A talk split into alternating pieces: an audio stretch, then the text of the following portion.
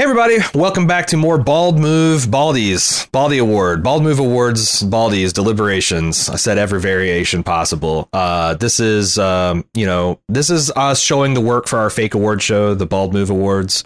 Um, we do not intend this to to be something that people necessarily watch and listen to, um, but it's something we have to do to produce the show. So why not film it and make it for content for people? Um, but yeah, if you're looking for the actual Baldies Award there should be attached to whatever media that you're watching some show notes or some YouTube video description that will have the link to the official uh, award ceremony for 2020. That's the thing that you want to watch if if you just want to see who won and our, our brief arguments for that, and also what the community thought, because we're not going to be getting into that uh, today as well.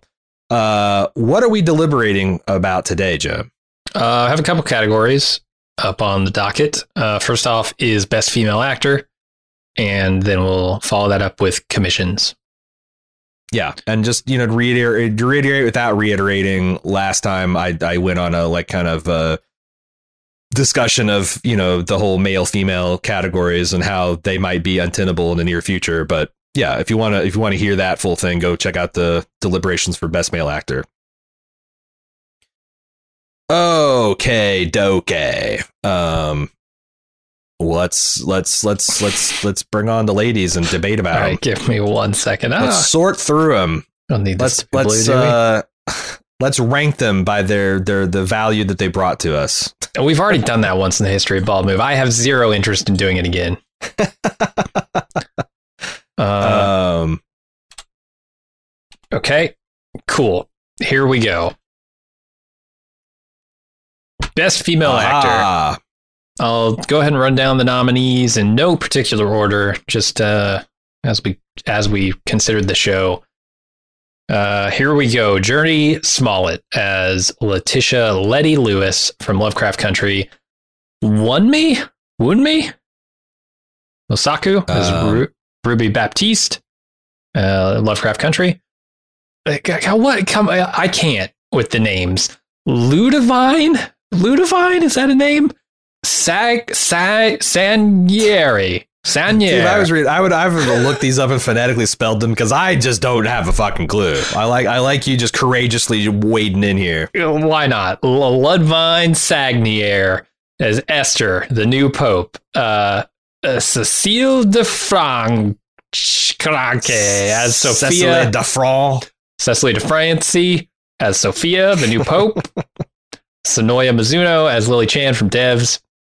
Uh, Aya Cash as Stormfront from The Boys Season 2. Jessie Mm. Buckley as Oraetta Mayflower from Fargo Season 4. Kelsey as as Bele? As as Beal? I don't know. As Swanee Capps uh, from Fargo Season 4. Karen Aldridge as Zelmare Roulette, uh, Fargo Season 4. Evan Rachel Woods as Dolores, Westworld Season 3. Thandie Newton as Maeve, Westworld Season 3. Tessa Thompson as Charlotte, Westworld Season 3. Uh, Winona Ryder as Evelyn Finkel, The Plot Against America.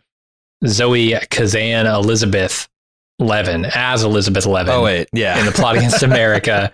Uh, Na- Natasha, Natasha Demetriou as Nadja from What We Do in the Shadows. Hannah Waddingham as Rebecca from Ted Lasso. Dominique Tipper as Naomi Nagata from The Expanse Season 5. Cara Gee as Camina Drummer from The Expanse Season 5. And Elle Fanning as Catherine from a little show called The Great. as the titular Catherine the Great before she's the Great, I think.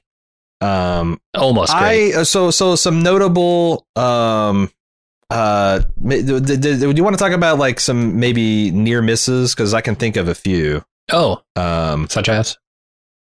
uh let's see. Uh like Shohreh Aghdashloo as Chrisjen Avasarala I think did some pretty good work in this season. Um you know, e- emoting to loss of the, the worry for her family, the loss of her beloved Arjun, uh, her like, you know, gathering, like after she thought she could just fall to pieces, gathering her pieces together so she can serve the, the earth one more time. Yeah. Uh, but, but she is a much more marginal character this season than she's been in, in previous. So it's one of those things where she's still doing great work and she has some great scenes, but uh, not nearly uh, what the what the other ladies were doing on the show. I'm trying to think if there's anything else that we could have possibly missed. Um, yeah. Uh, is there anything ones that kind of like uh, that?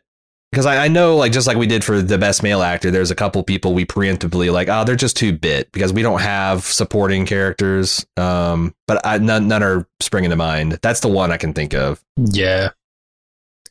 I'm I'm sure there's somewhere leaving off this list. If I we could go back to the drama category, but I don't I don't want to show that yet. Um, and just kind of look through the shows and make sure we're not missing any. But it, I think we're good. And I think all these performances are ones we need to talk about, ones for consideration here.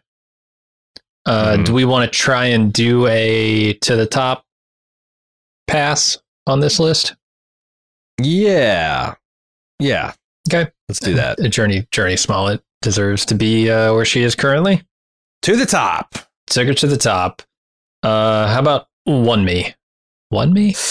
I wish I knew I how to say mean, that. I apologize. Uh, I think here. Let's let's just find out. Let's find out together. Um, pronounce one me. Uh, ooh, already can't even spell it. Wunmi Mosaku. I think you got you got the Mosaku right.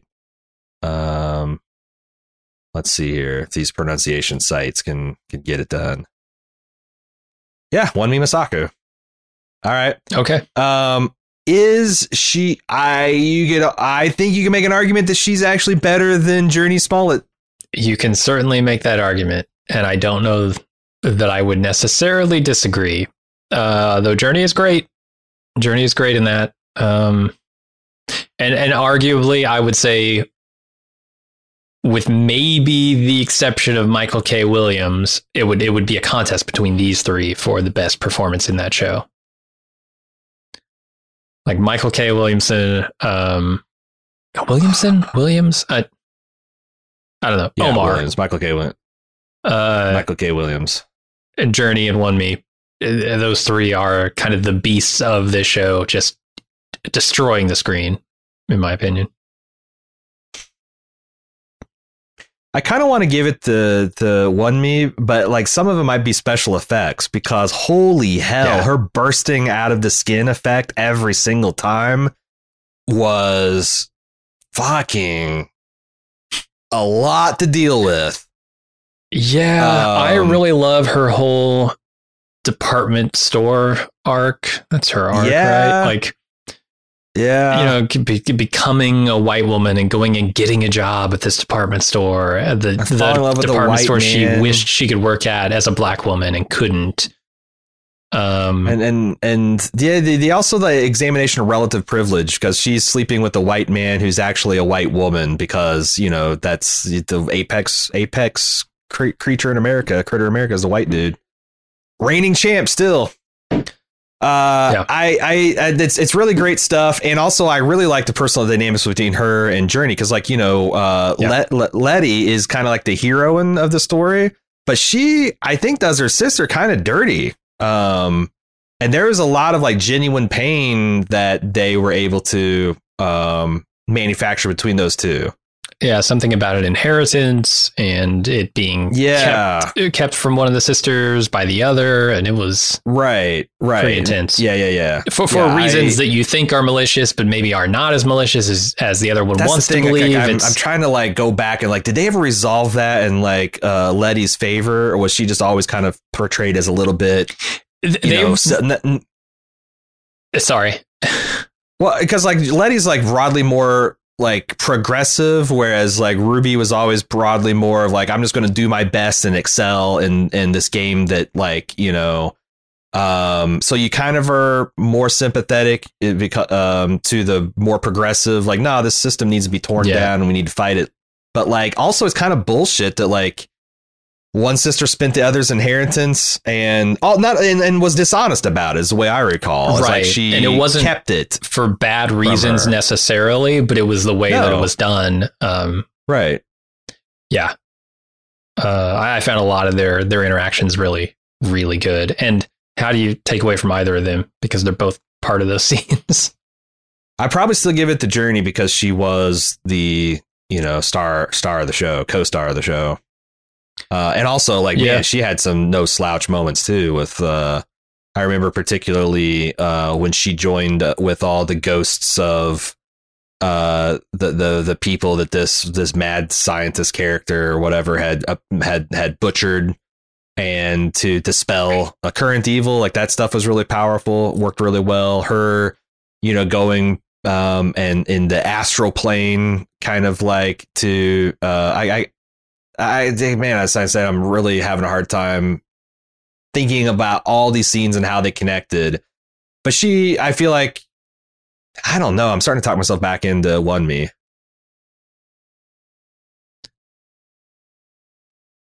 Huh.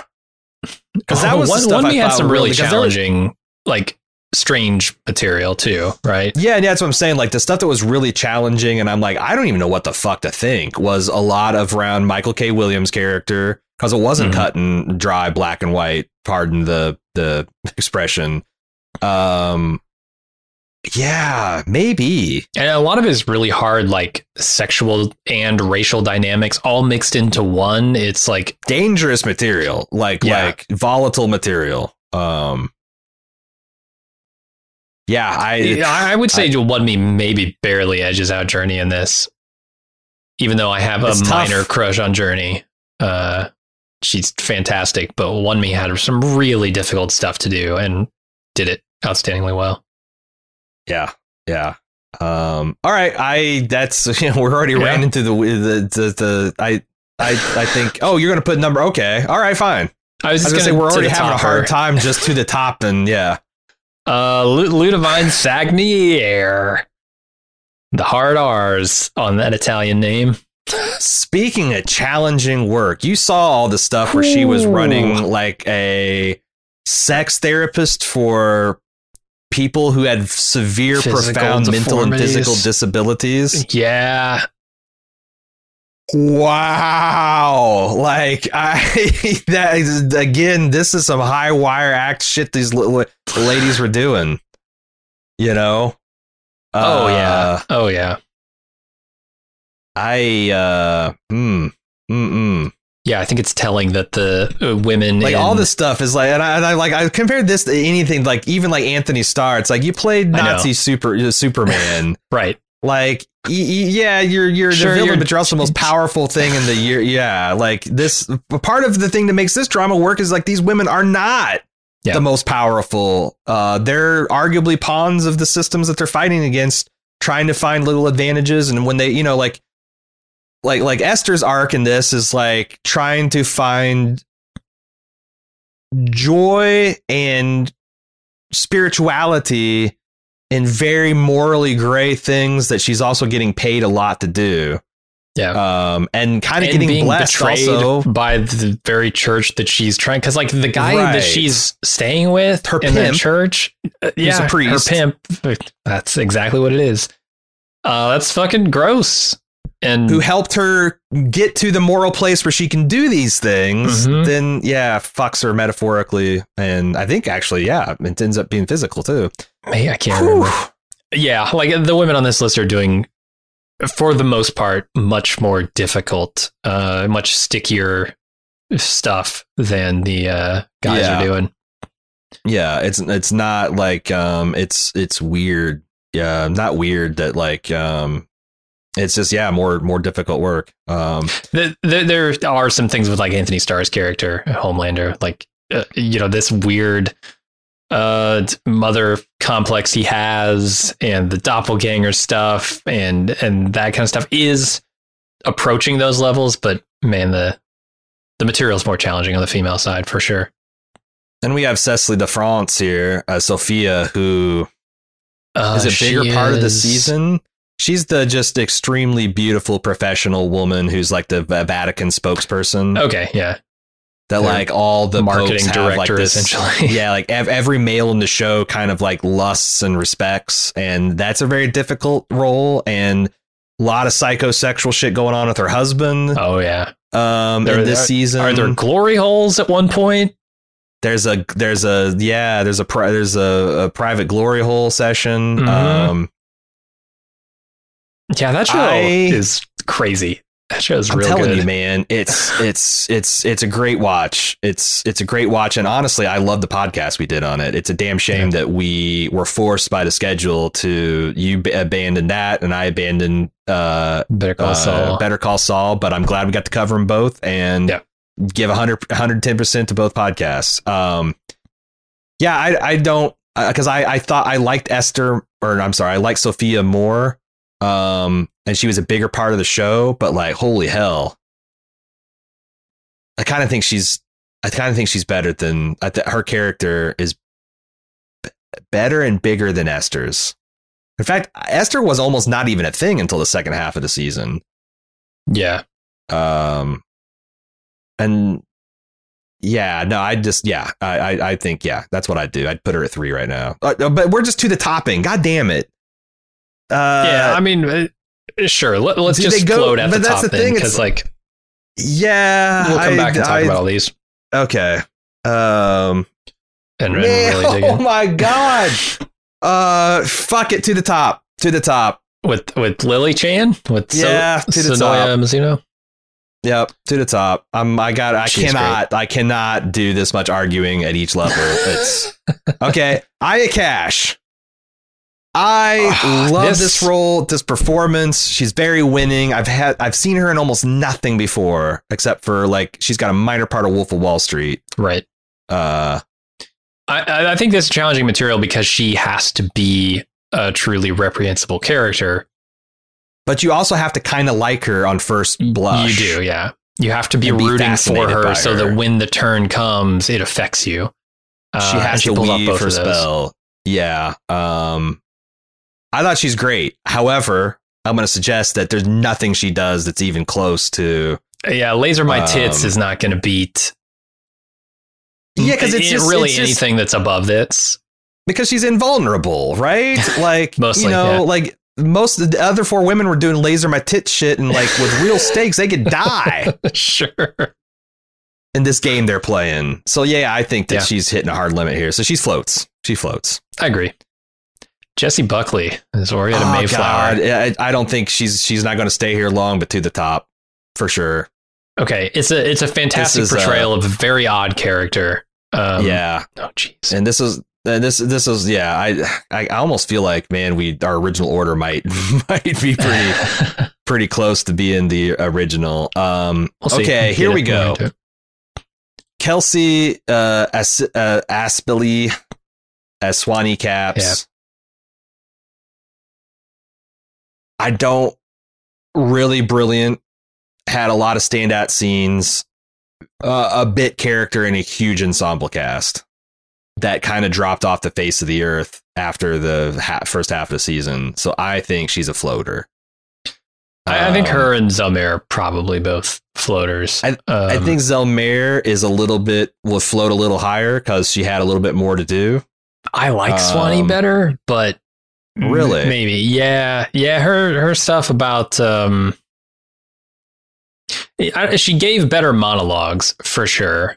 Um, there's a lot of scenes where she's talking with Ethelrida about you know being an outlaw and like Well, here's the thing though, like they I both kind of have those scenes though. It's well also like there's there's a lot of physical stuff that uh Karen Aldridge did. Like I really like uh this this is a scene that lives rent free in my mind is that when she made eye contact with like Timothy Olyphant in the train station and she does kind of like the hey you know like uh, there's something like these wild big character decisions that always rang true whereas like i felt like swanee might have been play you know like uh Kes- kelsey was just playing that character where karen became that character and these also Hmm. like uh, in you know in the i think these also were I think these roles were written for two specific actors in mind, and I do not know why that it, it, it happened that they were not able to um to, to to play the characters. But like these guys are like could easily be in the poor man's version of these roles, and they they didn't. Um, Yeah. So um, I I am having I a hard time she- like moving said, them to I- the top though with all this other stuff. Yeah, but like I said, they, they I think these roles were supposed to be Amber Midthunder and uh, uh, Uzo Adu- uh, Aduba, Oh, and they got people who were very on the Amber Midthunder and Uzo Aduba kind of mold, but like. I yeah, I instantly forgot that as the season the wore on, or like essentially from the first the character moment. So I, I like Yeah. I said, I put Karen a little bit over Kelsey, but I don't think any of them go to the top. yeah, probably not. Um, Um, let's talk about Westworld. Uh, okay, Westworld suffers from being Westworld. Uh, I think all these ladies are going to get. Tessa Thompson. Okay, here about this? Tessa Screwed by Thompson clearly the best of the three Uh, yeah, because Thandie, Thandie Newton had to ha- do a lot of cool stunts. To something. Uh. I don't just don't think she had it in her. And Evan Rachel Wood does, but also like some of her big stunts were in the half of the season where the stunt coordinator just wasn't, or and the director just didn't give a shit. they called in sick that Um, day. Yeah, and it's an it, this isn't this is a slick science fiction action show with a lot of hardcore philosophy with great actors and like just sometimes the material doesn't line up but i think you know um how do you feel uh, about her going above Fargo? that sound i maybe even up above stormfront because it's it's hard Hmm. like like what she was what did end up, what did she end up being a shard of the evan rachel woods Dolores, yeah, core fragment or something like that. A yeah, which then had like this, uh, not necessarily crisis of conscience, but like this divergence from yeah, yeah, yeah, yeah. her personality. Um, she I- evolved I into thought- her own person. I thought that's that's a pretty hard thing to do, and I thought she was Oh, yeah. kind of killing it. Mhm. Um, and she had a lot of like uh power fantasy stuff against Man in Black, right? She had him committed at one point. Uh that was pretty cool. Took over, you know, conducted a hostile takeover. some really good scenes. Also, like I thought, like the it's her big like breakout scene. Um, I thought they did like someone actually paid attention to the staging. Um, that's at the big like you know metal security robot ready to rumble. Like that whole Oh, sequence yeah, of her yeah. breaking out of that facility. And like they did they really thought about like you know like you got this kind of terminator character that's slowly stalking. And that's cool but if she's taking bullets all the time and getting her face blasted apart um it's less cool. So they always like very thoughtfully had her methodically walking and she's just one step ahead of the security team. Mhm. so she's plausibly missing all these hail of bullets and can coolly deliver one or two back. And like it's honestly that's that's half of action is just blocking and staging. Yeah.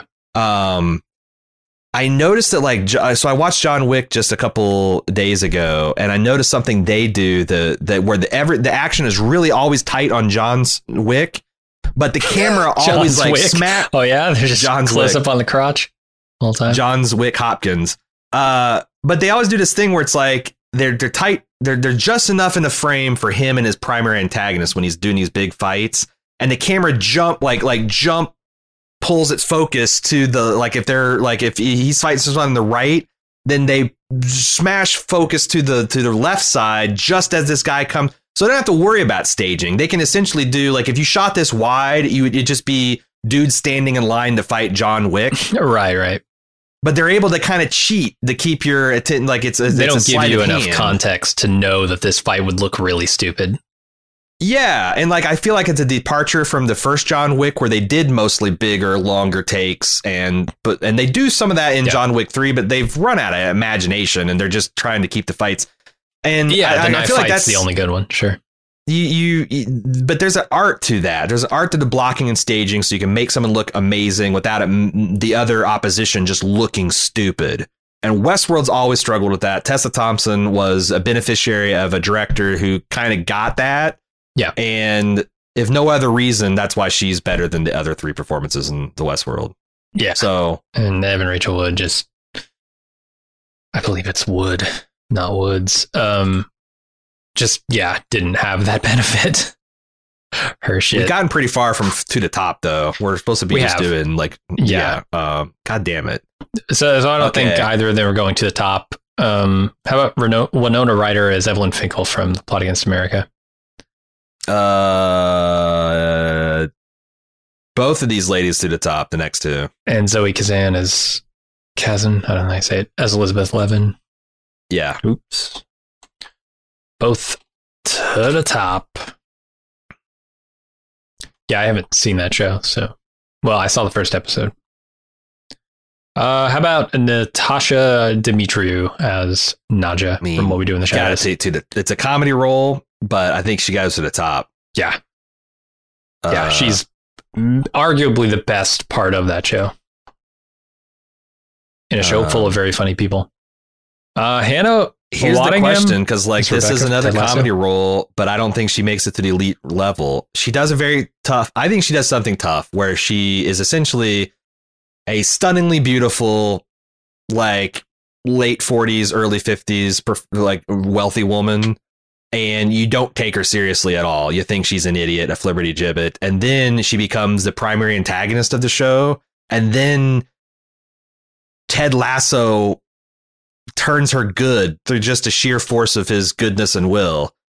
And it never is like none of these are like I'm I it it sounds so fucking stupid. And honestly, I fought liking the show. Like I've talked about this. Yeah. I fought liking the show so hard, but like it eventually won me over and she's a big reason why. Because like that's a wild swing of character and it never felt false. It always felt you know, I, I was almost like, ah, damn it, Rebecca, why? Rather than, ah, you fucking, st-. like, I, it's, I don't, I don't think it's to the top, but she did really good work. Um, is it? she, did, do, she did, do you think did really good work. She's a lot of the 10 reason why? Ted Lasso works. No, that's what I'm saying. It's not even Okay. elite for uh, uh, like like we just sent to the top an elite comedy performance. This is not Yeah. an elite comedy performance, so it's it's not going to uh, do well. Um, okay? to the top, Dominique, Dominique Tipper. Uh, how about Cara Gee? Tipper, uh, with as Naomi. Um, hmm.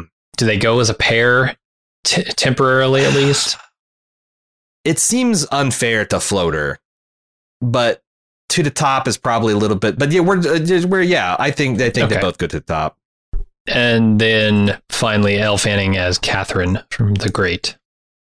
I think is in a hmm boy. This is a dramedy, and it's it's funny, but she's kind of like the straight person. Mhm. She carries the show harder than Hannah Waddingham.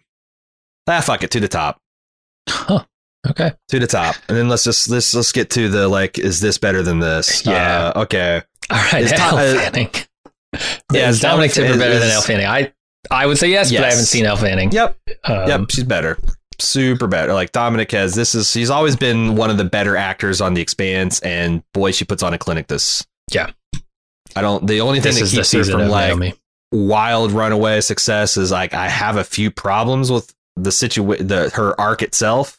Right. Um, but yeah, nothing. None of the problems are with her performance. Okay. Um, how about Cara Gee as drummer? Com- I think uh, Camina she's drummer. better than Elle Fanning, but she's not going to be better than Dominique. Agreed. And I, a lot of people are saying that this is like a um, a pretty one dimensional performance. Like she's just a feminine avatar of like rage and uh, like impotent rage, you know, like all this anger and power, but no real plausible outlet for it that doesn't get her and everyone else killed. Which I actually like. I actually like a hothead character who actually has a little bit of a a, a rein, Yeah. Has to put a, a lid leash on on it. it. Mhm. Yeah. Um, and the other thing is like I kind of feel like her best work might be in episodes we have not yet we are yet to see. Uh, if if I think her arc's going where it's where it's going, so Yeah. Right now, like she's just I don't know. It's the physicality of performance too, because she plays this like bone white lady with her eye sockets tattooed jet black, so she just looks like a skull Mhm. she looks like a death's head you know assassin or something and in all jet black jet suit she's a space pirate Uh, it's an amazingly fun role It's hard drinking hard fucking you know uh, hard fighting uh, but she's yeah she's she's not as good as dominique Tip- tipper she doesn't have as much to do Yeah. Yeah. Also yeah. The disparity like this is an antony starr thing the disparity between her actual public persona and what she's playing on this character is um like Yeah. crazy. She's this like sweet Canadian lady. Uh, all, all I you need is to see a shot of her with her hair down and a smile on her face, and you can tell that she is not Camina Drummer, right? yeah, she could. And then to hear could her be speak. honestly. Who's the engineer on Firefly? Uh, uh, Kel- Ka- um, Kaylee? She could be Kaylee from Firefly just as plausibly. Sure. Whereas I don't. I don't think the real Kaylee from Firefly could be could be drummer. No fucking way. I don't know. I, I've no, I've not seen her in anything drama? Um, I have. I've seen her some shitty sci-fi stuff, and there's there's Yeah. nothing in her repertoire that makes me think that she could be this death's head assassin space pirate. Okay. Okay. Uh, so another person who who makes the show in a lot of ways, and Natasha Demetriou is Nadja. Uh, what we do in the shadows. This this is an elite comedic performance, which means she's better than Ella Fanning. Is she better than Cara? You, you okay? You, I, you I'm I'm kind of wanting to stick her at number two temporarily, and then we can have that argument. Same. No, although Same. there might not be an argument. It sounds like so. there's there's some daylight. There's some daylight between uh, Tipper and uh, Yeah. Gee. Yeah, for sure. Uh, Winona Ryder, who I loved in David Simon's other uh, "Show Me a Hero." God, she gets to be so operatic in this. Um, and like the chemistry between her and Zoe Kazan, who's her sister-in-law, um, is amazing. And there is some as brutal and emotional showdown between family members as I with with the highest of stakes I've ever seen Wow. in the late goings of this show. Um, which I you know I don't want to spoil you on it, but um, that's what I'm saying. Like these guys, like I think Zoe's better than Winona, and Winona's damn good. huh? Um, because she Okay. Zoe gets to do. s- I felt like of all the characters, I was most like Zoe. I was most like uh, uh, uh, um, uh, Bess Levin here. Um, like every single point, I thought she was the voice of reason. And if everyone had listened and her family had listened to her, the Levins would would be in a, a, a much better. They would have gone to Canada before they shut down the border, and you know th- th- they would have been okay. Um, Yeah, same here. Uh, uh, let me let me just let, let me just float this, and we'll we'll talk about it here in a bit. If if they're damn good, and they're dramatic roles, I'm just gonna stick they're them elite. there for They're elite dramatic performances, which I think have to beat elite comedic performances. Okay. Um, we'll, we'll put him there for now. Jessie Buckley is Oraetta Mayflower, uh, Fargo season four. So this Ah, is she's so, is this a drama performance or comedy? Because I think it's more comedy than drama, and it's better than. Al- Ellie Fanning. It's better than Cara Gee. Like the like again the physicality Yeah. of She becomes character- that character. and I just seen her a month before in I'm thinking of ending things, Mhm. which is such a different look from her. Like it's everything like muted and the palette's done and the emote and like everything is like, you know, um so far removed. Whereas this Oraetta Mayflower is just Yeah. stomping around larger than life with the the one rep one person repping the Fargo accent the whole season. True. Um And she manages to be menacing inside this facade of just utter uh, unseriousness. Like you, you look at her and you would not take her seriously. She, yeah, I mean, she's a she's dressed ninety percent of the time in this uh like nineteen what forties? yeah, I, I can't remember throwback nurse outfit. yeah, a throwback or nurse outfit. Um, but then like when she speaks, she's got that accent. When she walks, she's like half waddling, half power walking. It's like, In the bedroom, she carries herself like a professional dominatrix, uh huh. uh, which is another. But but the thing is, is like she's the type of villain who's really strong against the weak, right? She's like Right. her. The people she torments are sick people on death's door, Mhm. and a, a, Or a, small, a little black, and a, a young a young black woman Well, yeah, disadvantaged people as well. who she can't also who she gets gets the better. I mean the the Gets the better of Yeah. her. Yeah. Yeah, I was gonna say Ethelrida absolutely wins that conflict. Mhm. Maybe with some supernatural assist, but still. Um, yeah, it's a great performance. I think it's better. It's better than Elle Fanning. It's better than uh, Cara Gee. Arguably more complex than what Tasha Demetriou is doing. I don't know. There's there's the real line because it's Yeah. she smacks right back right like she she smacks right against the wall that is Winona Ryder here. What, what do you think? Does she get does she get above? You've seen both of these. Have she get above Nadja? Uh, leave her there for now, and Okay. we'll come back to it if we need to. Because who knows if those are even going to make the top ten at this point. Uh, Ooh, Sonoya right. Mizuno is Lily Chan from Devs.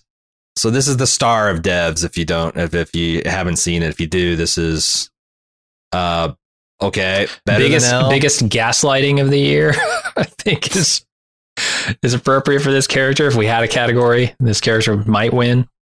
Okay, better than L, better than Cara, better than Jessie Buckley, better than Natasha, better than I don't know about Winona. Winona. I'm thinking Winona. there's daylight between the the the the the Levin sisters here, Oh, is there? sister-in-laws, and maybe she goes right there. I mean, do you think she's better I- than Naomi? Uh, the do you think this this role is better than Naomi, Naomi Nagata?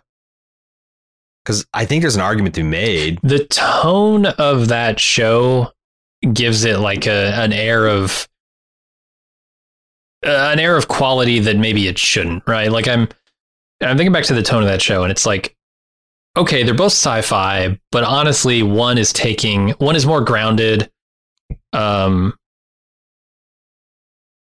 Yeah, Devs is tomorrow. right devs the Expanse happen is now most certainly 300 years in the future. Yeah. And that gives like Lily Chan as a character more um recognizable motivations and pathos and like and and Lily uh Sonoya does a great job portraying that. I'm trying to decide like which which is doing the better job of the material they're given though. But they also play like a cool analytical character that's not prone to like giving themselves over Uh-huh. to histrionics and like, you know, open not that that, you know, she's not moved there. Yeah, she's not moved there, you know, in places where she gets overwhelmed, but like this is one of those roles where it's a lot more reserved. It's not like an Ethan Hawke, I'm screaming, you know, about freeing There are those freeing, uh, breakdown slaves. scenes, right? Uh, There's a scene or Yeah, two yeah, where, she yeah, she's have- asked to give a seriously emotional performance, uh, but most of the time, yeah, she's cooler, uh, more even. And I they, they really sold there was like a double triple twisty kind of like playing the audience and the characters that I thought they pulled flawlessly on Devs. Refresh my memory. It's been a while. it's been months. when she had to go back to the devs facility and sell herself as someone Ah. that's having a mental break she ends up on the ledge. Yeah. ends up on the ledge and all of that like what you like I, I even thought that there was misdirection but it's like mr robot level and like it was actually triple misdirection uh, Yeah. i thought that was a great scene uh, but that's a lot of writing honestly Uh-huh. um, yeah. I mean, a lot of these yeah performances are supported by outstanding writing, but it's the nature of it. i'm kind of fine with it being there i i think you can make an argument um, because again that's the thing about these uh, um Simon joints is they're such an ensemble that like Yeah. it's it's whereas you know the devs like main cast of like eight people like main cast of like what two or three and like expanded cast of like seven or eight Yeah. it's it's a lot lot tighter of a show but I think that's fine for now Okay. I mean, obviously, I haven't seen Plot Against America, so I'm going to take your word on that. And we'll move on to Wunmi Mosaku for Lovecraft. Uh, sorry, Ruby Baptiste as uh, Lovecraft Country. Man, I have a hard time not just like. I mean, top. immediately she's in the top like four, and discussion for number the- one with all of these others. I think her and Jurnee both are to the top um and then Okay, Do you want are you do you really think because I, I don't know how in the tank you are for uh Dominique. I'm I'm pretty in the tank for Naomi. Uh, Dominique Tipper's Naomi Nagata. and she does But- like man like high stakes emotional work here. Yeah, it's just not as complex as the stuff Like it's the material that holds her back here, I think, because I believe she could pull it off if she had slightly more complex material. But like stuff that they're doing in Lovecraft Country is just it's so and it's all so out there in terms of like the the extreme situations allow you to explore like real dynamics in a way that I feel is harder to do than if you're just telling a straight up story that doesn't involve like blood magic and body swapping. It's like if calling you great ones. if you go to the pier and you know you think oh uh, my my spouse here has like a really big forehead. And, and you've always like kind of thought maybe she has a slightly big forehead. But you go up to the caricature artist and and the caricature that they produce of you is just a, a massive forehead. It's like 90% forehead and you go uh-huh, uh-huh. oh yeah actually no now i totally see it. That's what they're doing. That's the equivalent of what they're doing with the racial issues Yeah, in this no. show because they're taking them and they're they're just blowing them off the charts it's it's up to 11 on everything Yeah. but somehow that provides a lot of clarity into the issue and you can start to see where maybe if it was subtler uh you know me me as a white person me as a man uh, a lot of people wouldn't get what they were putting down Yeah. Like I said, I I think they're easily. I I think the but all that work is better than um the stuff on the Expanse. Um, I think so. but it's it's also designed to be that way, you know. Yeah. Yeah, like I said, Dominique Tipper, I'm not taking anything away from her. It's the material is not quite as complex. Yeah, and what the, yeah, like I said, what they're doing, I, I think what they're doing in terms of like war and relations between nation states and terrorism on the expanse is is very similar into what they're trying to do with like race relations in America with Lovecraft Country. Um, it's just that like yeah, the material is turned up to eleven, whereas Expanse tries to keep it grounded at all times. Yeah. So um, Uh, and that has advantages and disadvantages. Okay, where are we at now? I oh think boy. we're down to Elle Fanning as Catherine the Great. Whether we Uh, should. well, I think we've already decided she's not as good. Uh, yeah, I think she's she's there. I think she's there. oh, are we here now? Is that where we were? Yeah.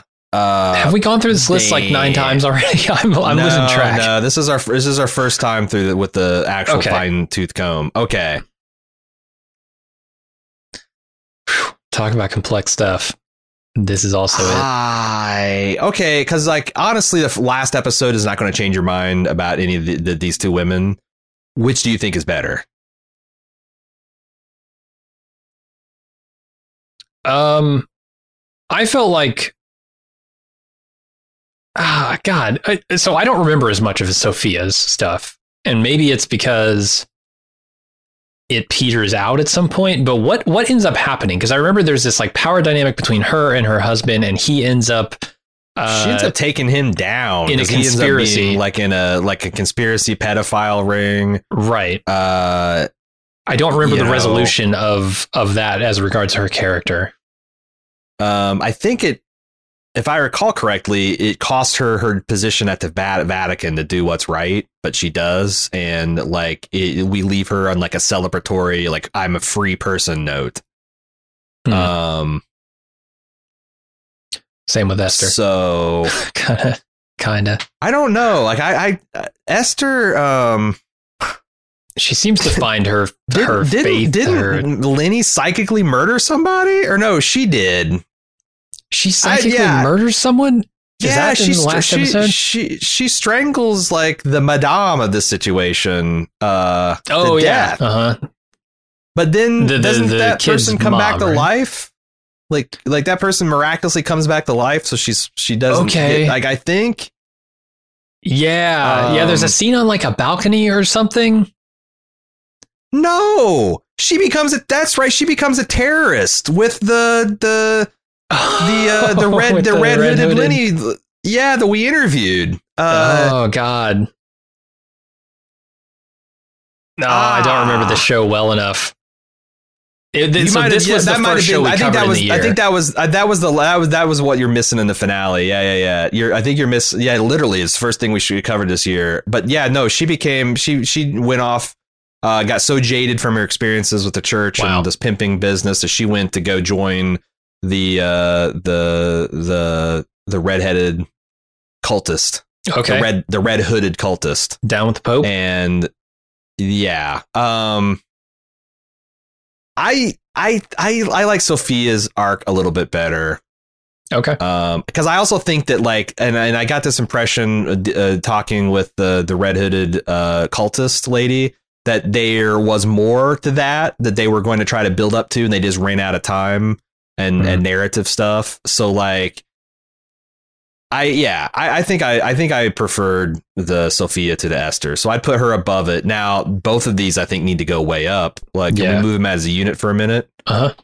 Like you don't have to actually move, but like better than Elle, better than Cara, better than Je- Jessie, better than Nadja, better than Winona, better than Lily Chan from Devs for sure. Yeah, I would almost take them Man, to three and four. I yeah, I really would. I really would, and maybe put Dominique in between Sophia and Esther. And whether these uh, performances are better than Wunmi and Jurnee is probably how you relate to material. Do you relate stronger to material that explores like fucked up sexual dynamics, or do you relate more to uh, to to uh, material that ha- that portrays f- more fucked up racial dynamics? What, but, but yeah, I But guess I, yeah, they both have the because it doesn't ignore it doesn't ignore the sexual dynamics either. Yeah. Yeah. Whereas like the the new Pope stuff doesn't really touch on race. No, it's about faith. Like the, it's about it's a little bit of culture war with like Muslim versus Christianity and stuff like that. But like, Mhm. yeah, it's this this race doesn't much come up into this uh in the new Pope world. feeling pretty good about where they're sitting now. Yeah. I think you're right. I think you're right. Which I think honestly is going to kind of round out this list. Aya Cash as as the Stormfront, uh, as the Stormfront from the Boys As the season two. Stormfront.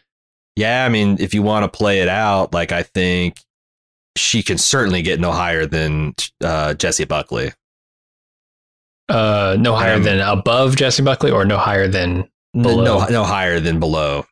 So she can't crack the top ten. yeah. I think I'm with you. So let's just leave I- leave her. I don't think anybody else on this think- list is going to make the top ten.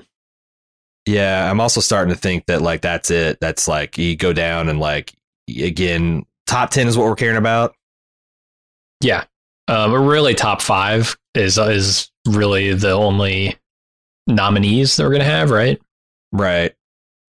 Man, The is it, is it a gonna problem that we that, that it's two show it's three shows that dominate this? I don't think so. Um, I believe, you know, that you can have more than one great actor in a show.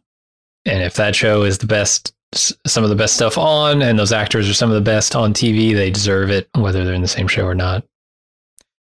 Yeah. And I, that's the thing is like also these um Lovecraft Country is like middle of the year. So like I think if I went back and rewatched the new Pope and uh Lovecraft Country, like I would even be firmer in my position that these uh cuz this is just kind of like me recollecting like oh yeah, how did I feel 6 months ago or Yeah. 10 months ago or 12 months ago in the case of um and like these are the things that shine, you know, it- it- I think also it doesn't hurt that like those are also the things that were kind of like pre-COVID, you know, like we kind of. It does feel like this is all shit that happened in the first of the year and the Expanse, I mean, which well- was completed before the which when they got finished filming, but didn't had a whole bunch of post production work that they had to do. Lovecraft? Lovecraft was later in the year, right? That was during lockdown.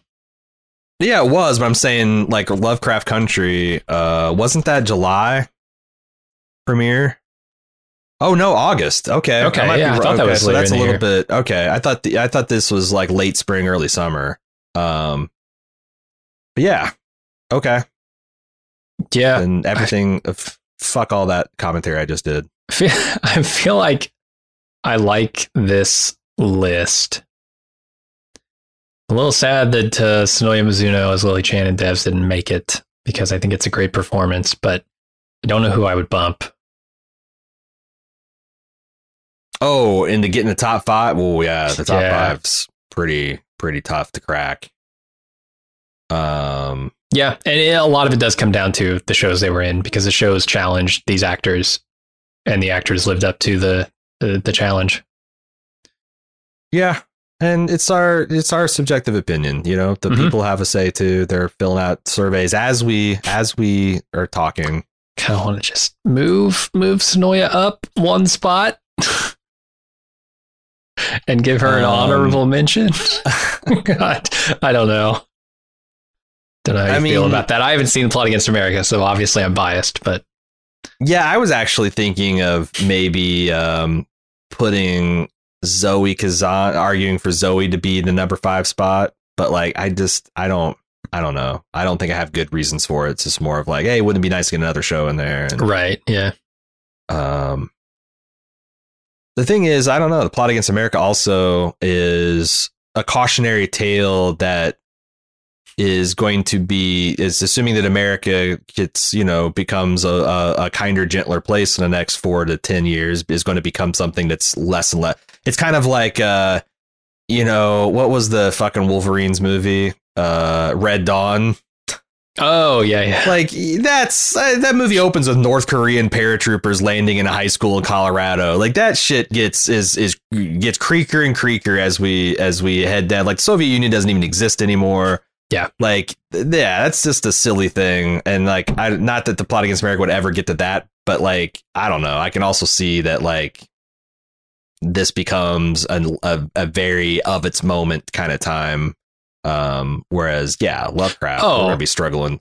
We're gonna be. I have a prediction. We'll be struggling with the shit that they're talking about in Lovecraft and even Yeah. the new Pope for for decades to come. That's the Like thing. I would hope corruption. that all of this would be outdated very soon, but yeah, I don't- But but like I don't Like- bet on it.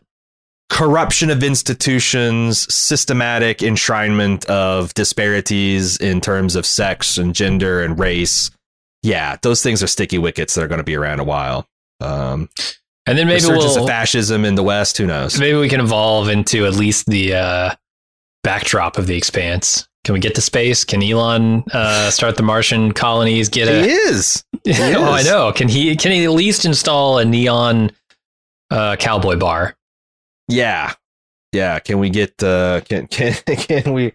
Uh, I I- I do take it as a matter of faith that uh, everyone everyone needs to be a compadre. Hell yeah! and uh, that's that's that's that's a gap we have in our life.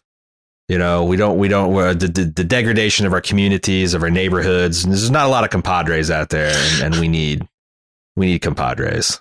So that's something for the video people. That's something for the twelve people watching the video. All right. Well, Uh, let me run down the top five here, um, Yes. and we'll we'll call this a category.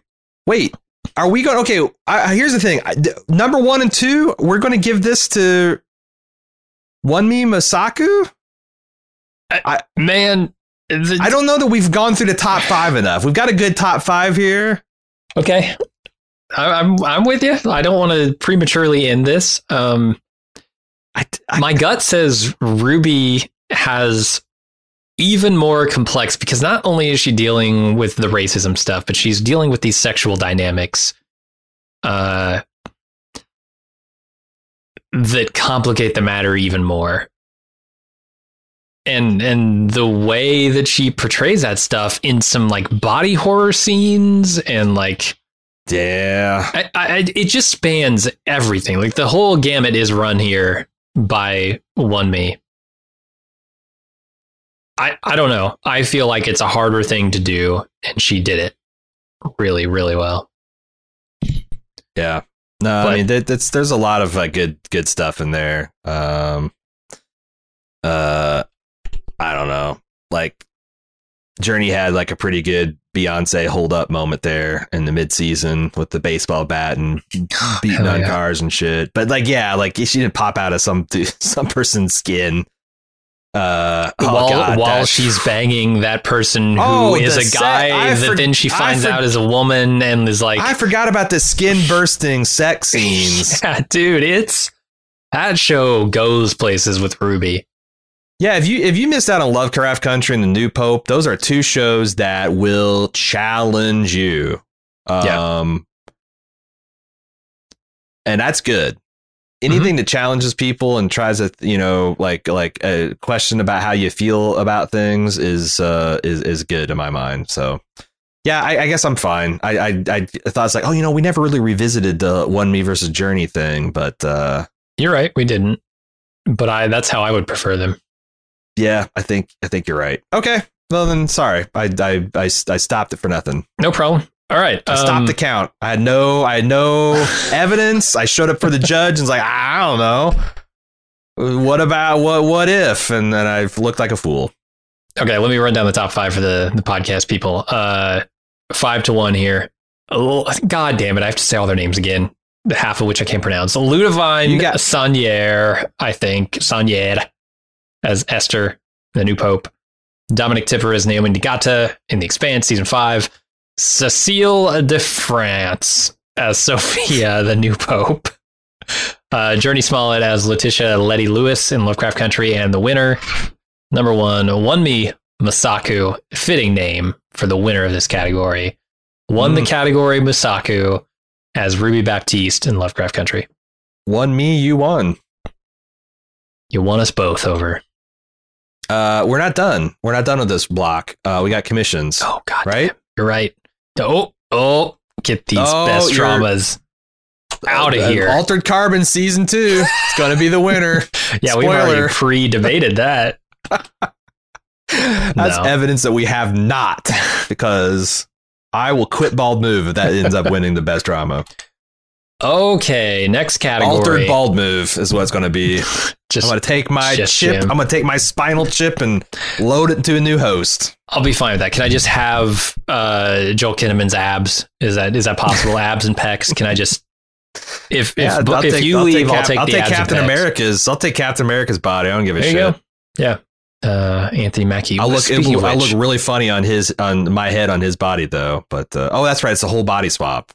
Now we're do- you're Oh, getting get out territory. oh Lovecraft Country territory too. fucked yeah, up. right. Yeah, body torso swap shit. That that was weird. Whew.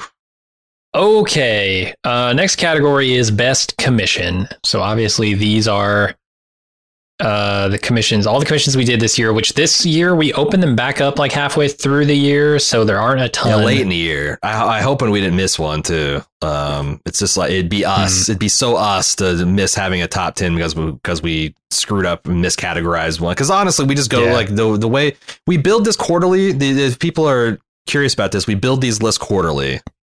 Uh, Like so, every you know three months we stop and like, okay, what have we done? And we go through our memories, and then we actually back page through the Bald Move catalog. But sometimes we miss a movie and it gets categorized as uncategorized, and then we miss it, and everybody's like makes fun of us and says, "Aha." Um, I hope because like last year, I know we we we boned up a big category. Uh, we completely forgot something. Uh, I don't think it would have won, but it would have been in Mhm. the conversation. So I, I hope we didn't. Anytime I see a small category like this, I'm like, but we, yeah, Yeah. we, uh, whatever. Fuck no, it. it wasn't a big year for commissions because we didn't have them open. Uh, is this so? Refresh my memory. Do we usually do this category based on the podcast produced from that commission or the movie? Okay, we have piece of a media itself. We have a system. Oh, a right. four i think a four point system uh let, let me let me uh go back into the past to see what this is because you just i forgot about this until you just mentioned it Yeah. uh, but i know part of it's the overall quality it's the qual and i think it's a combination of the overall quality of the thing and the entertainment value of the of the podcast like the quality of the podcast which is kind of like the intellectual stimulation and the the the the entertainment value of it. Um but i have to go back to like baldy's 2018 probably to Oh, really? uh Can you get last to, year? to get something. Um no because we didn't do commissions last year. Baldy's 2018 here we go. Uh fine commission commission here we go. Uh oh christ. Okay yeah. All right. So we have the SFIM method on a scale of one to five highest surprise Oops. highest uh, the, the fun our interest and the media quality so like surprise like uh how much fun we had its inherent interest which is, i think is like the depth of the analysis and whatnot Yeah. and the quality of the media itself this is a very fluky, swingy category. Yeah, I've never been happy with how we do it, but this is for how we do it. funsies. Um, Okay. okay, so in no particular order, the entries are "The Killer Within" slash "Made to Suffer," which is a fan edit uh, that we that someone had us review that they made. Risky The remix of the Governor arc of what is that season three and four of The, of Walking, The Walking Dead? Dead. Yeah, Yeah, I think season three actually. Mostly the, Uh, the first part of season three. I'm not going to say the whole title of this one. Les Mis from 2012.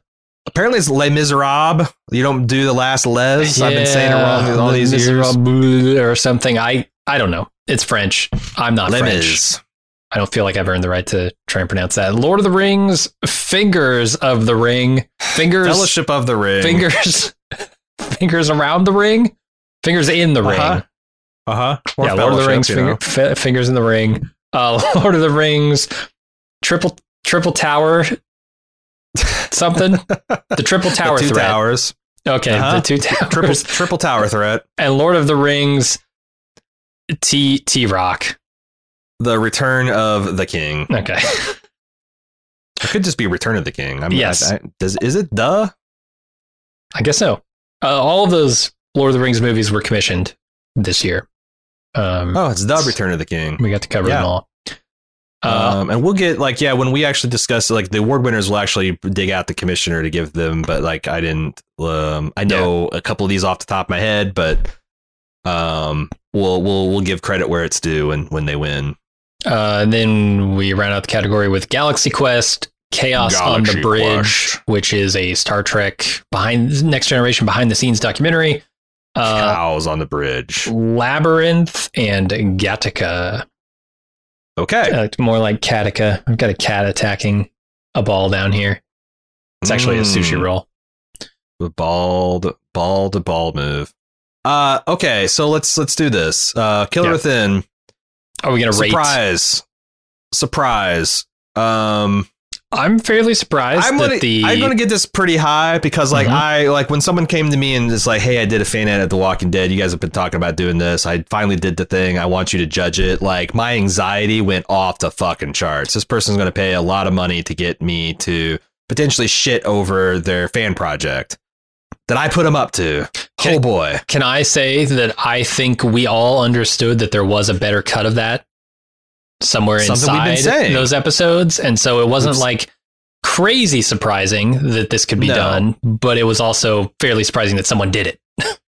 and and it pulled off and as as as fair as is pretty professional and and I think um hands down improvement over the original material. How about how does how does that number feel? Four for surprise. Four feels pretty good. Four Okay. it's because like five would be like We both didn't think it could be done, and we're yeah, shocked. but we always thought there was a good show buried under all that that fluff. Yeah. and turns out yeah, like and and and like the ratios like I think he used what five hours to generate like an hour and a half like that's kind of the ratio like he he was able Mm-hmm. to boil four to five episodes down to like an hour and a half hour and 45 minutes Yeah. Kind of uh that's kind of damning of right. the show but uh yeah it's a it's a straight up better version of season the the early parts of season three So, So- how much fun was the the podcast that we did? I think this is not a not fun podcast, but Sure. it also wasn't a fun podcast. It's not like Um, standard. It's not typical levels of Walking Dead fun in the podcast because it's a better version of Walking Dead. Which yeah, yeah, yeah, yeah. you know, it's strange that that works against it, but in the fun category, I think But also. I think also 15 minutes into this, I kind of relax and like, okay, I don't have to worry about this being shit. So let's just, uh, I, I you know, because like that thing is, I'm always kind of like when I'm doing a, a first time commission of something I haven't really seen before, and this qualifies because I haven't seen this cut. I'm just like, oh god, I hope I don't hate this. Oh god, I hope I don't hate this. But in, uh, yeah, I, I think don't. I think this right is like a middle. three. yeah, I'm with you. Uh, do we have interesting commentary? I felt like we did have uh, fairly interesting commentary on both the show, the show itself, and then how, uh, like the cuts he it- made and how how he did it, and it allowed us to talk about editing in Uh-huh. a thoughtful, interesting way, which we don't get to do a lot. Um, and it led to some interesting conversations about the material itself. I think yeah, it's like a like a three and a half to four. We do bust these out. I'd say closer to three and a half. Okay. I think I'm with you. Yeah. And then And the media quality. Media quality. I mean, he's holy starting with a one for the the actual show itself, right? Uh, me too. and whatever points, one. whatever daylight there is between The Walking Dead and a five, he's gonna have to earn that. Mhm. And I feel like he earned a lot of it.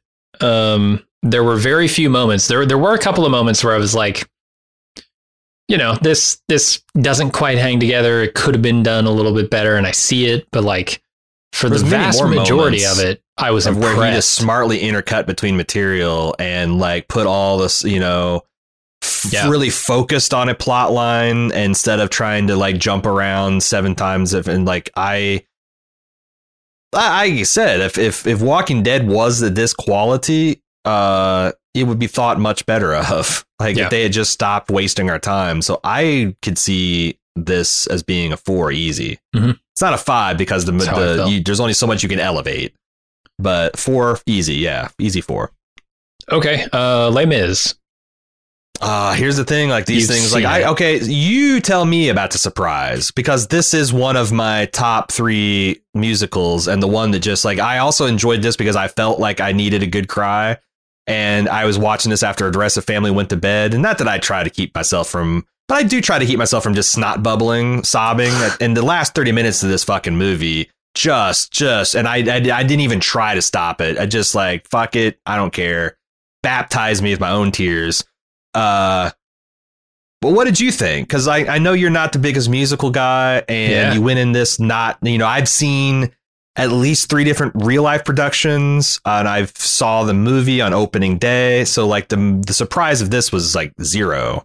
Uh, so- but I think you're a better representative of surprise. So Yeah, so I had heard some things about this, um, but not a lot. Mostly like the negative, where like, oh, Russell Crowe can't sing; he's a terrible Javert. Like, I, and I went into it with that baggage, like expecting Russell Crowe to just be completely tone deaf, to to just get laughed off the screen, and he didn't. Like, he's fine. He's a fine singer. He's as as good or better than I am, absolutely. So. I, I was surprised in that regard. Um, and I found it on to be note, Tom Hooper has cast Jim as the starring role in Jesus Christ Super Su- Superstar. uh huh. Yeah, Uh, I get to wear the look forward to that. Technicolor Dreamcoat, right? Please. You got your testament. You got your testaments mixed up, Jim. Damn. That's Old Testament. Damn. He's doing New Testament. okay. Um. So you got the Godfather 3 effect. You had heard how bad some of Sure. these things were, and they weren't as bad as you thought. And I found it to be shockingly uh, emotional, um, shockingly engaging. I would put this at like, on balance between you and I, probably like a three, because I don't think you're surprised by it at all. Mhm. And I was pretty surprised um, that I that I found it as enjoyable as I did. Okay. Does that sound good? Three. Yeah. Turns out that, like, you know, how we say that, like, soundtracks can elevate it, uh, uh, uh, uh, the emotion of the scene. If it's just like in its DNA, you can do, you can get some pretty high emotional highs there. Yeah.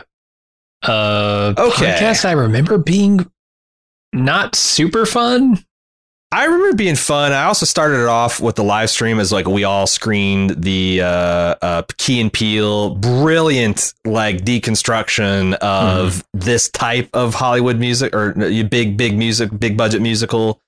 Um, and I don't know. There's, yeah, I have I.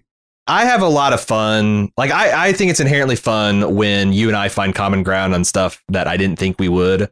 Like I was Mhm. really thinking that I'm going to have to carry this because Jim's going to kind of mostly hate, have, show some polite interest in it, and then, but like I, I you know, you you were you were a lot more engaged with it. So like I find that very high in the fun. But you're you're right. It's nothing like a Goonies or a Back to the Future, Willy Wonka and the Chocolate Factory. Willy yeah. Wonka, where we were just like rolling, right?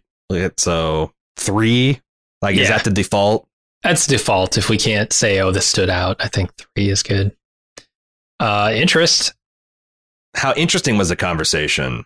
That's a good question. I thought it was good. So we got- talked a lot about um, the the revolutionary aspects of this. I Yeah. know that much, um, and I really enjoyed those conversations. I found them engaging. Um, The politics of it all. I, I liked sort of uh, talking about Anne Hathaway's character and how I had, you know, how good she was, and also how I wished there was more of her in this movie.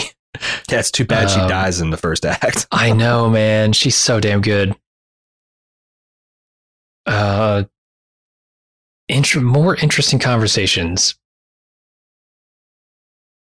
See, I had I remember I came to a lot. Like I like I this would have been higher interest if you had more experience with it because like I had some hot Eponine takes. I had some hot, you know, like like some some some character stuff, but like uh, you know, I I it, it, I'm it not the guy to. Right, it didn't catch fire because if you'd have been Yeah. like hardcore on the other side of one of those issues, Right. if you'd been like a big Fantine stan or whatever, then we we we'd had some some prob problems. But uh, Yeah. Um.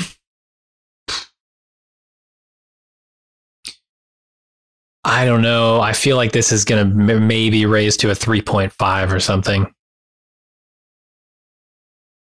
Um, on the strength of discussing musicals in general, this might be the first. uh, It might. I think it might be the second musical we've covered, but I'm struggling to remember what the first would have been. Because I know we did Hamilton, but that was after this, wasn't it? Yeah, it's like most kind of a musical renaissance. We did two musicals. I don't think we'd ever done one, so we did what two and two in one year. All right. I, I feel like a 3.5 here is warranted for interest. Oh, Eponine versus Cosette. I said Fantine. I got I fucked up my own rivalry. Um, so what did you should put it for? Uh, Three point five for Interest. Yeah, I think so. That sounds about right. I could go as high as four, but and the media quality, like, uh, I think this is this is like one of the best big. I don't think you'll ever see a bigger, better blockbuster Hollywood musical. Uh, Cats ain't going to get there. Um, so I'm I'm God. comfortable with going five. Like I think this is a this is a this is a four. If I was Roger Ebert, I'd give this movie four stars. So, fuck. What did Roger Ebert? Yeah. That might have been the cutoff. What did Roger Ebert give Les Miserables? Les Miserables. I I don't do think he feel did it. I think he was. I yeah, think, oh, no. 2012 was pretty late in his. That's the thing. I know we're going to eventually get to where you don't you you don't you don't get it, but like um Was he still Uh, alive? no, in he was still yeah. 2012? No, he was he was it was one of his top moves is 2012. I can't find his uh, review of it though. Okay. I'm, Uh, I'm comfortable with a five. I, I think the only slight you could have against that movie is that Russell Crowe isn't the world's best singer. Um, and actually, no. No, no, no, no, no. Hold on. Because I remember the, the argument here. I got to take this down to 4.5 because the shitty part about Les Mis is that they demand that each of the actors sing lines between songs, and they don't have any continuing melody to connect all that stuff. It's almost like the actors are just making up the melody on the spot uh, as they say the Hmm. lines. Mhm. I think the movie suffers for that, but if it weren't for that, it would be a five. It's funny because like they actually do a little bit less of that. There's a few times where they actually just go and deliver stuff in a stage voice rather than singing it. When they never do that in the stage, so it's like it's Oh, actually really? less of that in this than than Oof. yeah. But um, I, that right. was the biggest problem I had with that movie. Um, so Okay. four point I five don't there. think Roger did. He was alive. He just didn't give a shit about the Les Miserables. So, huh. Oh, boy. yeah, I guess he refused to write a review because he hated it so much. Eh, well, every once in a while, every once in a while, he come off Wow. old Roger come off half cocked on a take. Uh, video games, Les Miserables. sometimes, sometimes he'd have a he'd have a he'd have a corker of a take. All right, Lord of the Rings, Fingers Outside the Ring. Which this is the first movie, right? Yep. Okay.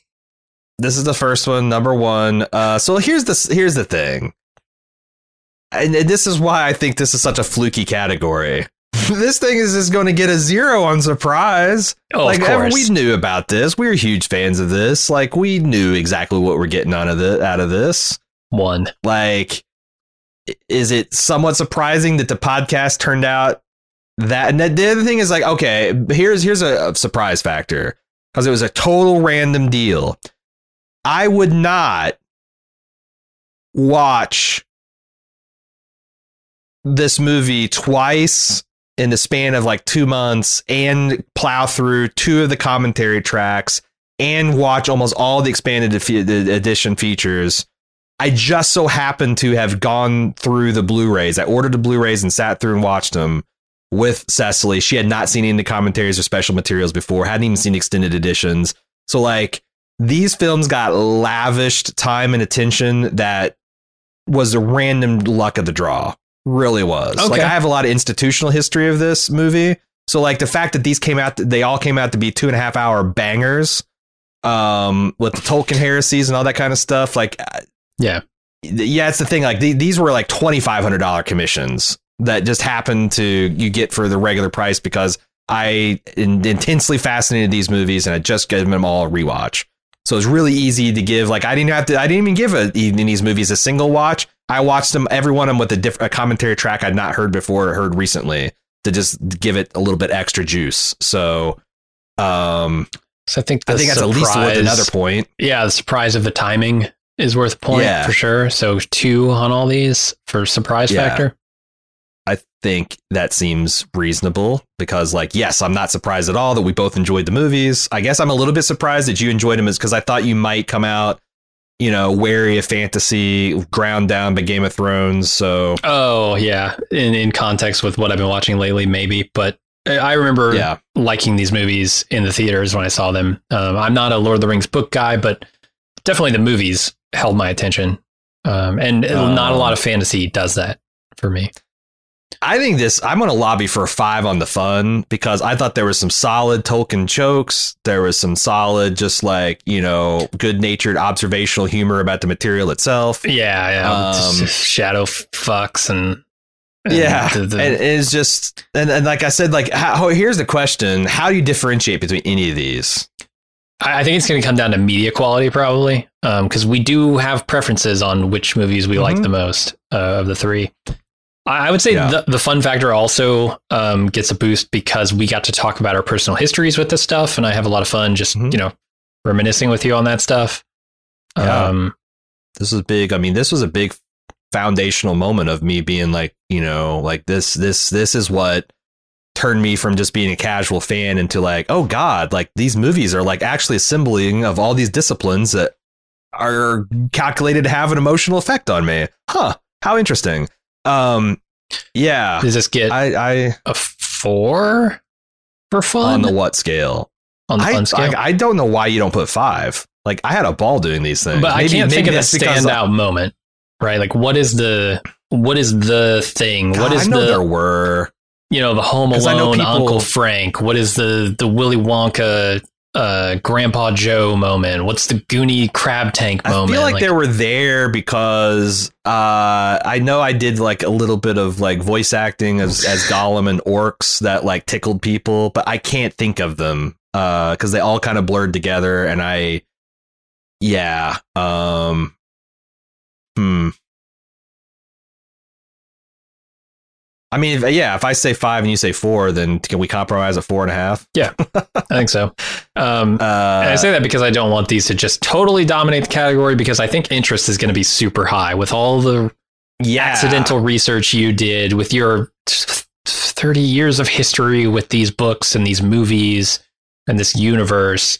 I, I feel like you brought t- just a shitload of knowledge and insight and every question I had. Like for me personally, this was super interesting because I had so many questions about Lord of the Rings that I just didn't I didn't know, I didn't get, I didn't understand, and I asked yeah. you the questions. I felt like I came away from these podcasts understanding Game of Thrones, or sorry, Lord of the Rings, and maybe Game of Thrones, uh, fundamentally much better than I did before. I agree. I thought that I felt these are podcasts I felt very proud of. Um, and I also was like, uh, the other thing that's kind of boosts everything is like, it seemed like the community was taken by it. Like, you know, uh, one person wanted to commission them and then had the intention to commission them all. And then another person was so tickled that they just went and commissioned both of them. Um, and yeah, like I, I feel like I, I, I had to dig a little deeper because like I hadn't quite done as much to research in the Return of the King uh, as I'd done in the others. Um, but because all the I behind wanted the to do scenes stuff because- was for early movies. Yeah, yeah, and I, but but I I I, I wanted to because I wanted these to be the, the definitive podcast. Like these are commissions, but also these are things that absolutely are a valuable part of our catalog that's going to be driving interest to you know people are going to be discovering this in the same way that like you know leftovers. Like I, I feel like these are good good things. They're on YouTube too, which is cool. Mhm. Um, I yeah I. I think the interest is five out of five. Like two, like two and a half to three hour podcast. Every one of these things, and no one ever complained about like, oh, I thought this was kind of bullshit. yeah. Um, so and then we just have to decide which is the best of the bunch.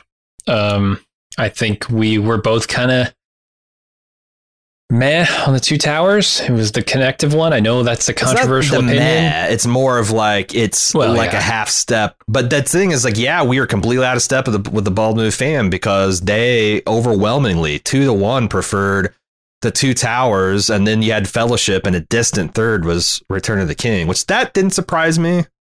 Like you know, um, but I was kind of shocked that like because to me the defin the the one the movie that always makes me want to watch them all is the Fellowship. Yeah. like it's such a great, such a great and streamlining of the original material that hits all the emotional highs. It's it's a nice little self-contained arc and adventure story.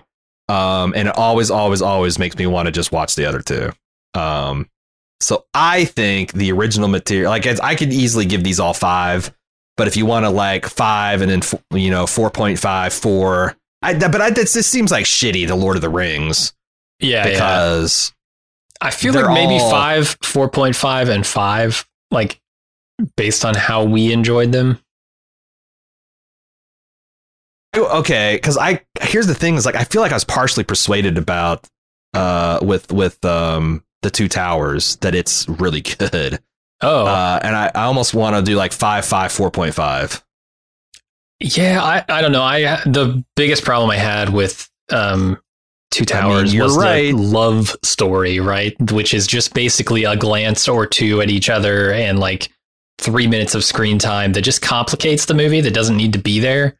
Um, this tr- this try this love triangle they've got going between uh you know elf elf girl and and Uh, Arwen and Aragorn, Not Guy and Pearce Eo- and- Eowyn, yeah, yeah all those three Eowyn. it didn't feel like it needed to be in the movie even though i know you know they do more with that in the next chapter in return of the king but like but still, it didn't. It really didn't. Like this was something that they did, and I understand why, because there's not a lot of women in this show. That, but the, yet everyone loves this, and if you can get a little bit more representation in there, um, and it's not fatal, but like yeah, Sure. I, even in the commentary, I think they thought probably if we could do it over, maybe we downplay some of this stuff, or but and Yeah, you're setting and up the thing the, is the no man can kill thing right like the the ring rape yeah, uh Yeah. Oh, yeah. Eowyn already is an inherently interesting character without giving her the hots for you know Aragorn. And I think, like I said, Yeah. there's there's seeds of all that in the material. It's just yeah, they brought it. They they they planted those seeds, watered them, put some grow lights on it, and and the thing is, is like But it works better in the. Yeah, it's the thing is it works much better in the extended edition, at least mm. the resolution of it, but you had to go through a lot of kind of bad road to get there. So, yeah, I mean, I, I like all your points about the two towers being the inherent, you know, the the middle thing, and but I don't know because like Empire Strikes Back suffers from all those problems, and it's the best, easily the best Star Wars. So, are we being a little bit, you know, structuralist here? Uh, maybe I'm biased, but I think Empire Strikes Back handles that love story much better. Oh well, yeah. I mean, Like- I'm not. I'm not going love story to love. I'm just talking about just, Okay. in, in terms of character arc and and Being the middle chapter, sure. and- I mean, I still think I also I also really I do prefer the battle of the two towers to the big battle of the Return of the King. yeah, you're not wrong. The, Even the though I think stuff is- technically it's much more impressive. Like Helm's Deep's good, real good, man. Yeah. real good. The only thing that the only thing to draw the the uh, man if you if you put the elephant scene and Helm's Deep and the surfing on the shield in uh, the return, it'd be it'd be no question. But goddamn, Legolas taking down an elephant is the most badass thing in the whole series, I love it. and him him skate skateboarding down those stairs is the worst. so what are you gonna do? I, give him all fives and say fuck it. But if, if you want to say 4.5, yeah, 4.5, I can't, in good conscience, give the worst of, of the three the same rating. I feel like I All want to go four point five on Two Towers. Whoa, you're giving the, the Return of the King five. Okay. All right. Oh wait, you didn't. I thought you'd go 4.5 on both of them, but On like I'm not going to argue with five because I want all three of them to be five. Uh, again, uh, do not send hate mail to hosts at baldmove.com. Send that shit to Jim at baldmove.com. Look, I, I don't want to slight uh, Return of the King just because it doesn't have quite as good a battle scene. It's still fucking epic, right? It's like nothing was Yeah. mishandled there. It's just not as. It's not yeah, as we also cool watched. battle it, it must be said one. that we also watched different films. I watched the extended versions of both, Right, and you watched the the theatrical version, which I think is actually the superior product. It's not my favorite, but it's better in terms of just straight up filmmaking. Like it's tighter, it's edited better. Um, I, I wish I could. I, what needs to happen is a definitive fan, like because there's like a couple scenes of the extended that I think absolutely belong in the originals. Um, but mostly the extended are are are bloated versions of the original. So, all right, Galaxy, Galaxy Quest. Quest. surprise one. Yeah, both of us knew exactly we what we knew this film was going to be fucking amazing, and uh, you know, there's always like selfishly, there's I always I always always like uh, for there to be a little bit of a pleasant surprise factor. I guess maybe two because it just holds up like a champ. Um, Am I and it's- it's surprised by that? Maybe. I mean, it's a Tim Allen project. You never, you, I you know, man. As someone who watched the Um, Santa Claus and the Santa Claus 2 in the last couple of years, Did you, you not you didn't make it to three this The- year? The Santa Claus isn't the worst thing ever that he's done. Certainly, um, No, I haven't seen that's Wild is, like, the Hogs, for instance, but Yeah, that that's probably the end of the year. But that's the thing is like, yeah, he's done all kinds of mostly good stuff. You know. yeah, Uh, that era of Tim Allen is not bad. Last So Man Standing, I- I'm not sure, but yeah, like one or like I go two if you want to say that you're surprised it holds up, and but I don't even think that's a surprise because like this has become embraced as like the thirteenth Star Wars movie or Star Trek movie. Fourteen, Yeah. we up to fourteen now? Um, I feel like oh, let's give it 1.5. like this is on like on Her Majesty's about it. Secret Service. This is like, is this even a real James Bond? But I guess it, yeah, like this is the on Her Majesty's Secret Service. This is the of- Peter Sellers version films. of Casino Royale, Yeah, exactly, exactly. the one before they The knew what Bond was. The Lazenby version. Um, yeah, what's okay? One point five. That's fair. Um, fun. I, I don't see why this movie is not a five. It had lots of good jokes, uh, lots of Trek affection.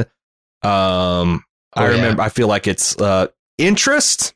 Now here's where it might lose a point. Uh, like four. Yeah, I mean it is a comedy, right? So you're not going to have like Maybe a even ton of amazing conversations around it. Um, yeah, maybe three point five. I'm feeling I'm feeling a middle of the road three here. Like I'm trying to remember.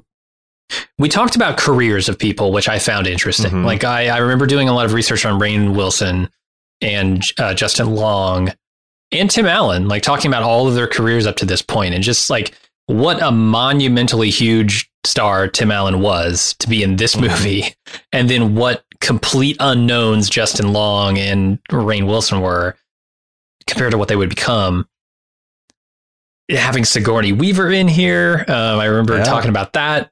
Uh, and just like, it seems like a really unlikely cast.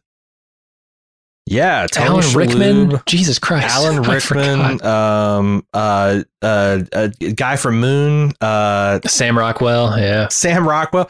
Yeah, it's got a loaded cast, loaded main cast. and just like digging into their careers and talking about where they were at the time and yeah, how big that was. I, I remember this being pretty interesting. I go at least a three point five to a four here. okay, I'm feeling 3.5. And then Now, this media is quality. fantastic like- movie. I mean, I guess the problem is We just did all the gave- Lord of the Rings movies. we gave Lord of the Rings, uh, Lord of the Rings movie four point five, and Les Miserables a four point five. So like, how the Uh-huh. fuck can this be a five? But it's like, do you roll with the re- the Roger Ebert thing, where it's like, right. it- Yeah, I for mean, I- what it is. yeah, like it's the perfect, literally the perfect spoof, satire, love letter to Star Trek. I I, still can't need to imagine watch. doing a better job. That's the thing. I still need to watch uh, Seth. Uh, what's his name? Uh, Family Oh, the Guys. I still need to watch the Orville because I hear that's I can't believe- amazing. I can't believe it's, or I've, I've heard the like the what's the below decks something. yeah, yeah. like the animated uh, the- the- series.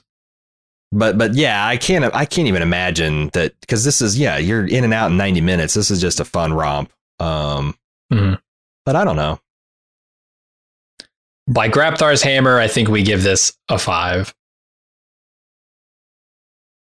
All right, fuck it. For what it is, it's pretty damn perfect. I'm filing a protest with the Baldies of the com- com- uh, commission that we have robbed Les Mis and Lord Turner the King of a star or the two towers of a star. But you know, okay. Uh, just half a star. Just half. Uh, Chaos on the Bridge. So this is the Star Dude. Trek behind the scenes documentary for Next Generation seasons one and two. I gotta say, I thoroughly enjoyed this documentary, and it's something that I find myself referring back as a touchstone.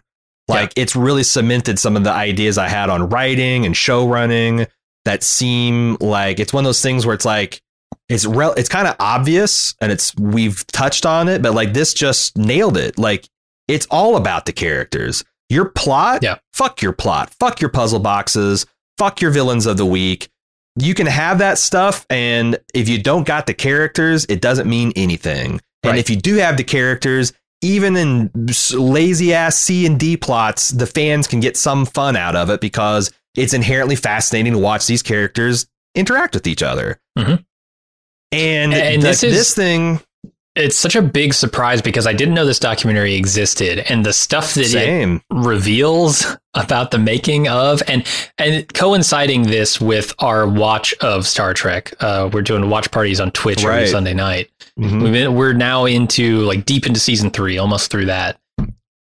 That like really changed my perspective on seasons one and two, or or actually gave me perspective on seasons one and two, and and the big disparity between quality of one and two versus three and beyond. I I feel like I understand the next generation's early seasons so much better after this documentary.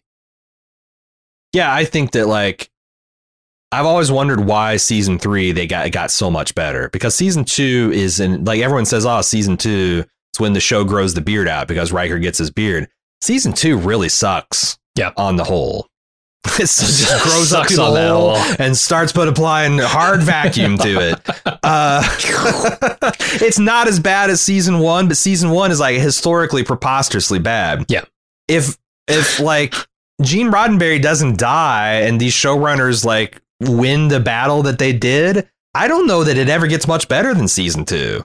Like the idea better. that characters can't ever be in conflict. Um, Yeah. Like that's such a great idea. And I'm glad Roddenberry stuck to it because that is a very important Star Trek thing. Like, you know, there isn't stupid conflict between the characters. right. It's not that they're never in conflict, but It's never in conflict. Never and they, petty. they also, it's never right. It's not ever the first thing, you know, just like Yeah. simple misunderstandings between the crew is not often what drives the drama. Um, and, and that, that like put some stuff in the DNA that I'm glad, you know, like Roddenberry sticking to his guns on some weird shit made uh, obviously the next generation what it was, but it was also holding it back in a lot of ways. And some of, and what's worse, some of his like old time chums and like cronies was what's really str- was strangling the oxygen supply to Trek's brain Yeah. and getting rid of ousting those fellows. Um, yeah, and some of the like some of the stupid studio machinations and games that they oh play, yeah, like the, the, pissing contest. the hoops they made uh, fucking Patrick Stewart jump through. Yeah, yeah. This thing, like, I if this isn't a five, I mean, I maybe four because it's a Star Trek documentary that someone paying me to watch. Like, how bad? But like, yeah, I you, I'm with you. I didn't even know this fucking thing existed. Yeah. So Four- four five. point- 4.5? Okay, if you want to hedge Because it, it's Star 4.5, Trek? sure. Yeah, Yeah. you're right. It wasn't like the history of producing pennies in America or something. It just it's like, blew our oh, fucking shit. minds. Yeah. Yeah, I can't believe this is so interesting. Um, Right. yeah, it, Okay. it, it had bet is better than I thought it was going to be and had any right to be. Fun. Fun. I mean, I almost want to give it five just on the 30 seconds of Riker versus Kirk that we got in this documentary. The the scene itself where they're they're chatting. Uh yeah. But this is like for the podcast. I I mean, like I said, I, Right. how often does do you and I at this stage in our lives get an opportunity to discuss something like Star Trek with fresh eyes? Yeah, I mean, this comes back might- to like discussing our histories with Lord of the Rings and reminiscing. We got to do a lot of that in here, and you're right with fresh takes on it. That might be more interest than fun, though. But but I, like, I, I a lot That's of times I have us. trouble distinguishing between the two because intellectually stimulation stimulating stuff is inherently fun. But Yeah. yeah. fun is like yeah, this isn't this isn't like crab tank baths and you know some you know the um, Grandpa Joe and all that shit. So Yeah, maybe maybe a four is as high as it can get. But the good news is I'm ride or die five for interest on this show thing. yeah. Okay, four. I, I'm with you on interest. Um, because you think yeah, four is just- too high on the fun? I was wanting to go three point five because I don't. I can't remember the moments You're right. Like were it's super fun. The reminiscing fun was is fun. is, is, like, is fun is not just means like oh yeah that was fun. Like fun means like yeah it's like be- belly like laughing jokes and, and, yeah lots of lots of yokes stuff like that. I silly observations, stuff like that. mhm, mhm, mhm. Okay. It's still going to score pretty high because I think media quality is off the charts as well. Well, it's tough because I watched a low res YouTube copy with Spanish subtitles that I could not dismiss. Oh, Jesus. And as far as I, think know, too. that's the only way you can watch this damn thing on Yeah. YouTube with a standard def copy, like uh, with, with with Spanish subtitles hard hard burnt into it. It's a Mm. damn shame. This is worth four buck rental on Amazon Prime. Uh, I don't I, Oh, I don't know. Like, is that still a problem? Uh, But I feel if, if that's going to take anything off this, it's just going to be half a point because the yeah, the documentary itself is so good. Like very few documentaries get to this level of insight on a particular topic, um, and let just like conclusively lay out their cases in this. Oh, well holy of a way. hell! Apparently, you can rent this on Amazon for buck ninety nine now. All right, then I think we send it to the top with a five. Yeah, you can rent. You can rent an HD for two ninety nine.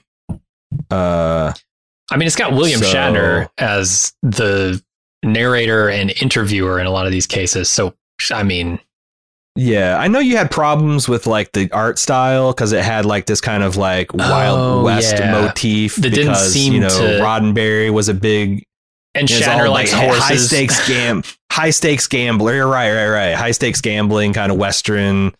You're uh, right. f- feel to it. I felt Um, tonally it didn't work as well as it could have.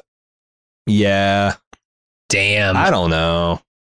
I think four is a good because it is a extreme. It's the best Star Trek documentary I've ever seen. But like on the just on the scale of documentaries, there I mean- were some presentation problems. and and the Jinx is like the gold standard of documentaries. There's nothing. I mean, there is a smoking gun in this for sure. It's Mhm. just a silly sci-fi. Shit, so. yeah. Roddenberry didn't confess to killing somebody on the on as Right. he's shitting. So he actually killed uh Tasha Yar. Okay, um Labyrinth. I'm fairly surprised that I enjoyed this to the extent that I did. Like I thought that this was gonna like, you know, I I, I got this email from these folks and like there's like these uh these these young these these people in love and it's a foundational movie and they've really bonded over it and they they dressed up as Jareth and what's her face and and and and the Halloween thing and I'm like, "Oh, I love you guys, but I really hope I don't shit on your favorite movie." Um I like I said, the practical effects in this movie are something else. Like they're like on the same level of like um uh, the, thing. Yeah, that's exactly where I went. Not in like in in the, they're not like emotionally in the same palette, or, but like just like stylistically, but yeah, they're the puppetry. but here. still like It's next yeah like you can you can see the like okay well in in in a, mo- they well, if you had cg this would be better but they're still effective they don't get in the way of the material and in fact there's a couple scenes like i, I can still remember that hands hand faces scene like Uh-huh. you couldn't do that better in cg in fact it, No. it looked dumber because it's actually impressive that people did this right.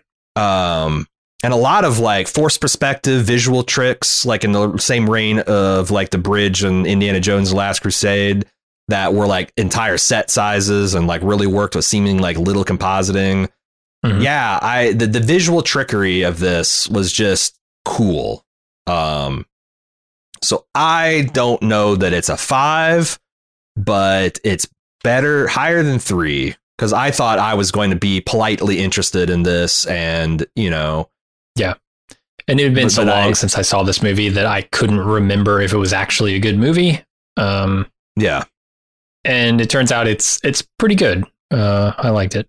So let's go for it. and also yeah like it's like you know the other thing is like it complete like it's not to my particular taste but like a there's not a hell of a lot of really cool kind of fantasy girl coming of age movies Yeah. where i can think of like a half dozen boy ones especially in Goonies, that the era. last right? starfighter uh uh what's that uh Navig uh, uh Flight of the Flight of the Navigator. Navigator. That's the other one that had what was the other one that had Ethan Hawke. It was like Navigators or something very similar where they take off an alien star. Um, there's tons of them, tons of these things, and yeah, like it really. I I I would definitely show. I'd let my daughter watch this. Hell, I'd encourage her to. Yeah. my sons too. Anyway, so yeah, four. I think it's a good good call. Fun. Uh, fun. It ranks pretty high just because David Bowie likes to wear tight tight pants. we had a lot of fun at, at Bowie's Bulge's expense. If you go look at the post that we did for this uh, particular podcast on our website, Mhm. I I posted a few good gifs of Bowie Bulge, which to me Yeah. adds to the fun. Uh, we got to make a lot of good jokes there. Mhm. Uh, Mhm. I loved talking. I just, so there, there's one part of this movie that I don't like that I feel does not hold up certainly. Um, and it's the bog creatures. I can't I can't remember what they're called. Uh, but the dancing, singing Oh, uh, heads like, coming flo- off and They're flame, the flame guys. Yeah, yeah, yeah, yeah. yeah, That's- uh, boggins or something, uh, whatever yeah, they're called. yeah, yeah, yeah. Uh, but it was a lot of fun to talk about them. Mm-hmm. Mm-hmm. Yeah, I, I, I think this is like a, a solid four. yep with you. Uh, interest. I think. I feel like yeah, is another- discussing some of the stuff around like the the coming of age of the the young woman here. Um, there was a lot of weird like pedo stuff in this movie too, right? Like, Which is kind mean? of part of that. Like David Bowie as this old ass, like man, he's right. There's this romantic connection that they're trying to make between the two, and and that feeds back into it, and it's a little bit squicky, I think, but also they're tr- they're trying to say like this girl is coming of age, right? This girl is dealing with all of these Yeah. emotional changes, um, physical Right. changes, the attraction. It's, it's yeah, and like there's like I, I remember we talked about there's a dark way to read this about like her stepfather molesting her and like you know like other like that I see the validity of. I just don't agree with the the soundness uh, of it. Like it's not Right. a you know crazy way to look at it. Um, but yeah, no, those are yeah, just And- super interesting stuff where we talked about like you know what does that mean and you know like fuck the Goonies kids were threatened to be murdered by Italian gangsters and like I Uh, think that's about as serious threat as like this goblin king, you know, uh, uh, uh, abducting her and doing things to her. Mhm. Um, and the fact that she is the one with the power, ultimately the one that has the power. Right. He's trying to seduce her on his terms, whereas Yeah, she comes like, away "Fuck from it on her own terms, which I, I really the liked. Yeah, I, I like I I was I was I knew that there was this like commentary on it, and I was like kind of like, oh god, I don't know what the the uh, I'm gonna feel about it, but like yeah, I'm like no, honestly, I think this is a pretty this movie holds up. Um, maybe not in everywhere it goes, but like and ultimately where it ends up, sure, yeah. Mhm. So And the discussion was interesting. four? point five. At least, yeah. I think four or five. Four point five is good. The media quality, like I said, there are some problems. I don't think the bog Yeah. stuff is very good at all. Uh, didn't need to be in there. It was just a showcase for another thing they could do with puppets. um, everything else, I, I, I mean, it's it's a it's also cheaply made in places, right? You can tell. Um, like Mhm. the, the the acting, I don't think. Uh, what's her name is doing a particularly good job of acting in this and very early in her career. Yeah, Jen Jennifer Connelly, right? This Yeah. is her fir- one of her first roles, if not the. I think it might have been introducing, but um, I don't think she's yeah, amazing. I think it works as like not necessarily a movie, but just kind of like um, it's worth watching as an adult just once, just to see the spectacle of the effects, the Jim Henson stuff that they just nailed. Yeah. Um, like they fully realize characters in a way that hadn't been done since like Yoda and won't be done until like you get to Lord of the Rings Mhm. with Smeagol and Gollum. Like they just really effortlessly sold a lot of these characters where in a way that kind of Muppets do, where it's like you forget that they are not they're treated like actors and carry themselves as such and that that weight carries across the screen. So I, I like I I have a hard time giving this more than a four. For sure. Um but I kind of want to go like three and a half on this. if I was like a a teenager, early teenager when this movie first came out, and I, pro- and I probably close to was, but I wasn't allowed to watch it. I probably I could see no way like nostalgia could, you know, I don't know why this isn't as good as as Goonies. If if I grew up as a teenage girl and Yeah. saw this at the right time, just like you know, I saw Goonies when I was like a 11 year old boy, and it's like the fucking greatest thing ever, right? So yeah, Yeah, unfortunately, those are all ifs. Um, but I, I'm feeling a 3.5 here. If you want to go higher, I could maybe see it, but uh, no, it does I- have I'm problems that I think a lot of these others don't. fine. right? 3.5. I'm fine with that. I was trying to see what we gave Goonies. I actually want to see what we Oh, actually no. gave Goonies. I'm trying to go back to see if I can find that. Don't, don't. You're, you're going to destroy us here. You're going to prove that we're No. charlatans. Do we- Uh, our- I mean, we our- gave Willy Wonka in a Chocolate Factory four. This feels very in line with that. there isn't any part of Willy Wonka and the Chocolate Factory that I actively dislike. Oh, there's a few that I think were pretty rough. Um, Hmm. but uh, we're not here to li- relitigate the Baldies of the past. True. We're here to litigate Gattaca. Uh, so I know you're a Uh. huge fan of this movie, always have been. Um, the surprise was probably not there for you, but it had been a very, very long time since I had seen this movie, and I don't remember being very impressed by it. On second watch here, it's way more impressive than I remembered. I So thought I it was was going. to I knew it was going to be good from the just like the the plotting and performances and all that, but I wasn't. I I'm amazed at how relevant it still felt. Like Mhm. Gattaca was so fucking far ahead of the future as far as like genetic engineering and stuff, Yeah. and really asked and like brought up a lot of questions. I think we'd do well to like maybe check in again 20 years later. So yeah, I'm pretty high on the surprise thing too because I like I, I knew that they were really good intro uh, early performances by like Ethan Hunt, Jude Law, um, Uma Thurman. Yeah. Um, but I didn't. Yeah, I, I didn't didn't expect it to hold up quite this well. To be relevant, relevant. So I, I don't know. Where do you put this? Like a a three, a four? Oh, it's a four for me because I remember like being sort of impressed, but not really. And the second time around, I yeah, I really enjoyed it. Yeah, Um, yeah. I don't, I don't know. I don't know. There's uh Are you thinking lower? No. I I think that's fair. I, I just wish I wish I was more like uh, I feel like I'm rusty at these judging ball these uh, the commissions because like it's we took a year off of doing it essentially. I am too. Like now that I'm looking back at Les Mis, it's probably a bigger surprise that I really enjoyed a musical than it is that Gattaca was good. Yeah, yeah. It, it can get a 3.5. I can't in good conscience give it a 4. What do you think? Well, I think the thing that held Les Mis back is I was like a one, and you were like, even if you were a Oh, five, then we yeah, come with a three. So some of these, like I said, this is a hor- this is a fake award show, people. I This is know. a fake award. None of this shit. You shit get what you pay anything. yeah, Yeah, yeah.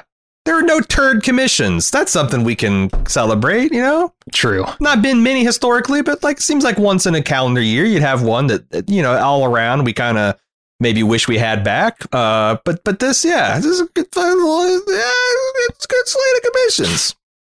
I don't remember this being a super fun podcast. No.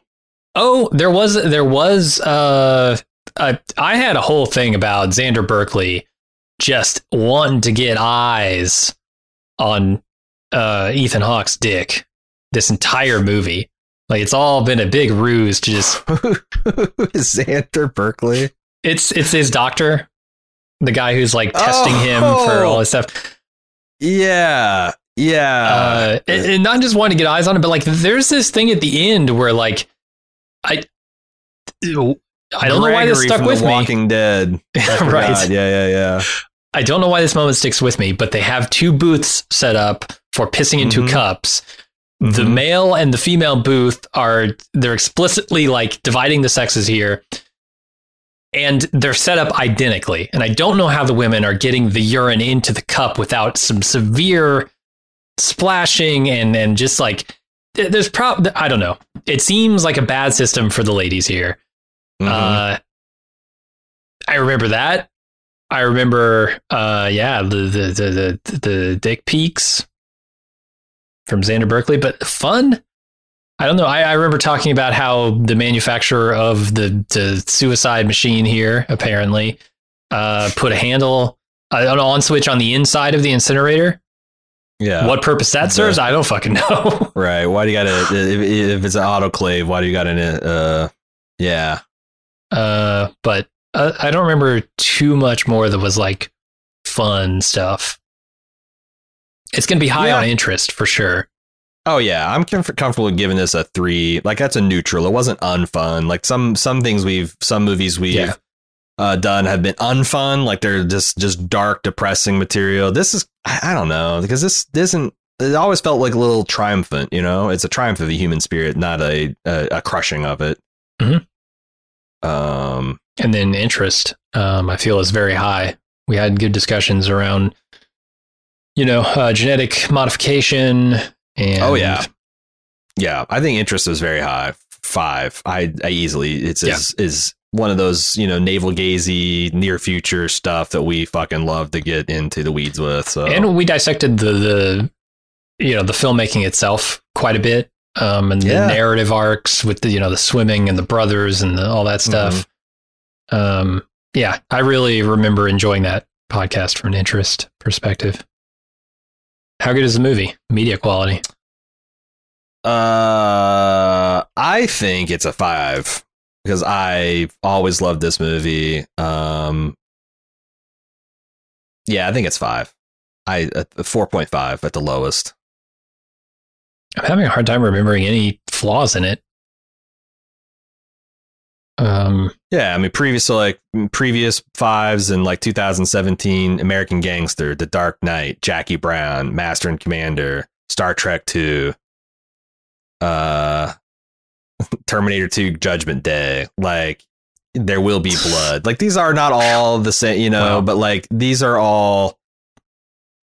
These are all solid. Yeah, I, I, if, if it's if it's if it yeah if, if the Dark Knight's a five, why can't this be a five? I like it. Um, you know, I had I had minor quibbles with like the the sets occasionally, like I said, but Gosh, I I, think- gave the thing. We gave the thing four point five. Heat four four point. No, no, that's a perfect five. Okay. Uh, okay. Blade Runner Final Cut four point five. Ah, boy, some years were were harder on films than others. So, do we just total these now? I think so. I think so. Eight, and then 11, sometimes when things are equal, we are like within a half point, we can like just by fiat. Because yeah, we we do not. These are just tools that help us. These are not the end all be all. Because I can already tell through previous years that we we uh, put our thumb on the scale a couple times. 10, 14, and 16 and a half. Oh, oh, oh, Lord of the Rings. Gee whiz, what do you know? 9, 14, 16. Even with the lack of surprise holding them back. Yep. Because I tell you what, it's the ones that are. If you can give us an excellent movie that surprises us, boy, you are well on your way to Baldy Gold. Because you get an American yeah. Gangster, something we haven't seen, and thought, oh, okay, well, it's supposed to be a pedet, and it turns out to be like one of the best gangster movies I've ever seen.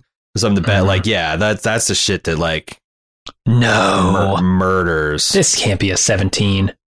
4, 5, 9, 10, 17. I mean, it's got that surprise, baby. That's what really that's what really does it for things.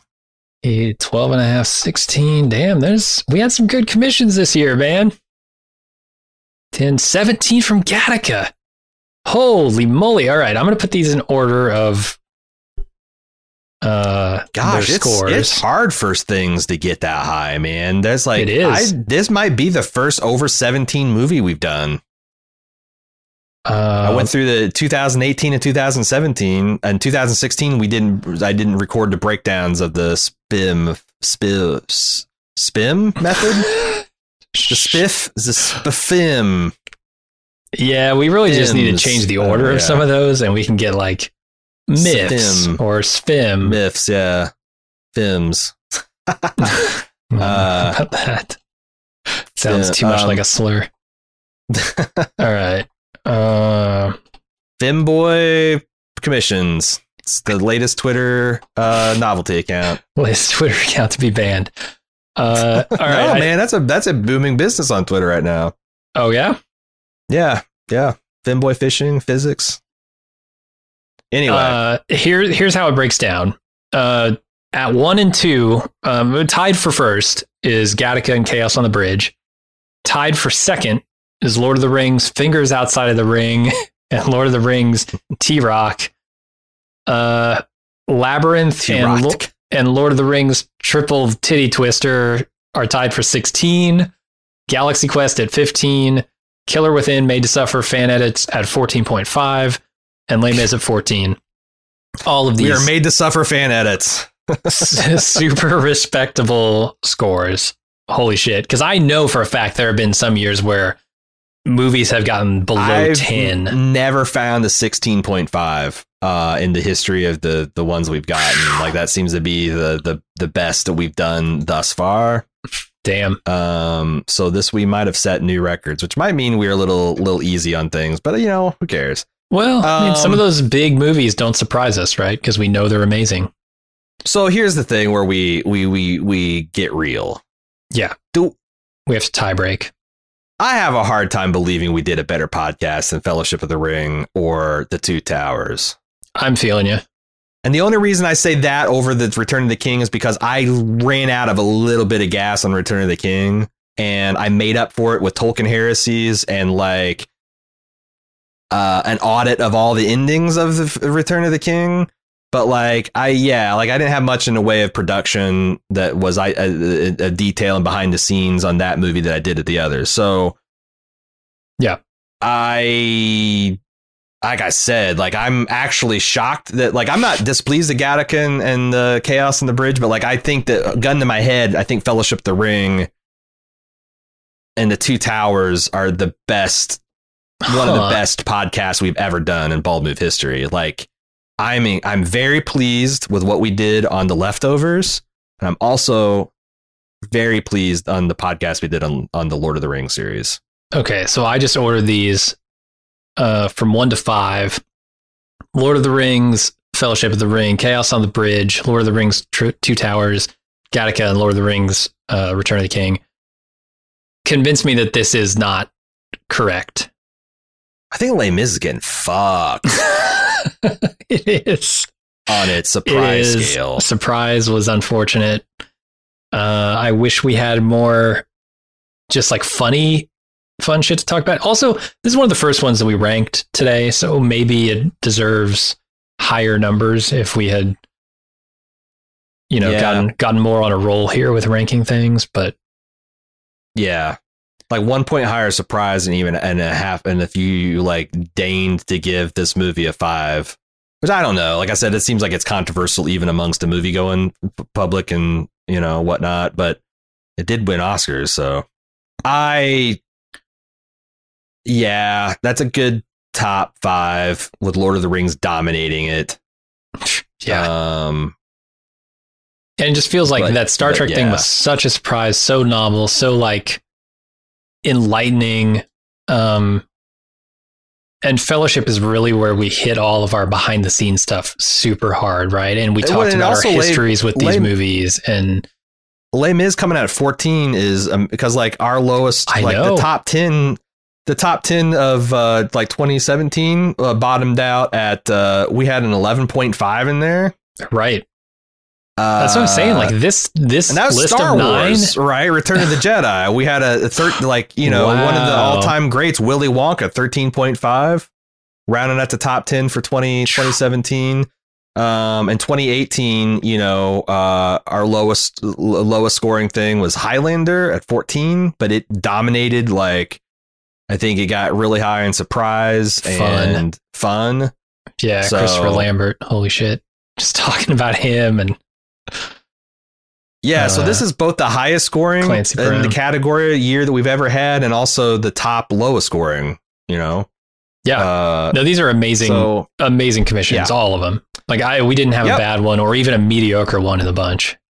yeah, they were all like ones I came really fresh faced and super interested to podcast, and I really appreciate everyone's support of this category. Like I was, you know, I thought we'd do it, but like I yeah, we've kept the commission feed full, and we're off to a strong start in 20, 2021 already. Got Tombstone in the books, which is um man, I really enjoyed the podcast and enjoyed the the watch of that. Um and Yeah. we got a lot of a lot of fun stuff coming up too. I've already got two others that I think uh we've got two in the books, but we're not quite sure what the project's going to be. But um, I'm excited about honestly uh, an, either of them. So All right, let me run these down real quick and then we'll get out of here. Yeah. Um, from five to one, the nominees and the winner are uh, number five, Lord of the Rings, Return of the King. Number four, Gattaca. Number three, Lord of the Rings, The Two Towers. Number two, Chaos on the Bridge. And number one, Best Commission of 2020 is Lord of the Rings, Fingers Outside the Ring. Sorry, Fellowship of the Ring. Uh, outside Jim's kingdom in the United States, it's known as Fellowship of the Ring. Yeah, that's its Jim Jones release name, but it didn't make it through translation. The the people who aren't watching this, who are just listening, will have no idea why I'm saying fingers outside the ring. Eh, maybe they'll connect the dots, but Yeah. Uh, it's it's it's a tough code to break. Hey, thanks for uh, watching all this this this homework material. Um, if you made it through the end, uh, you're the real champion. Yeah, Um, yeah. I think we're about done. We got. I think We are about at done with least our one more. deliberations. We have one more, and Um, it's a boozy. It's the fucking drama category. Yeah. But uh, and then we got the, the award ceremony itself. But yeah, I'm excited to see what everybody makes, and I'm really excited because I still it's a mystery. I haven't done any of the calculations and tabulations of the uh, the polls, the surveys we've done, so I do not know what the bald move community's made made out of this stuff. So Yeah. I'm Yeah. super interested what they think is the best commission. Thanks for watching slash listening, and we'll see you in the next one. See ya.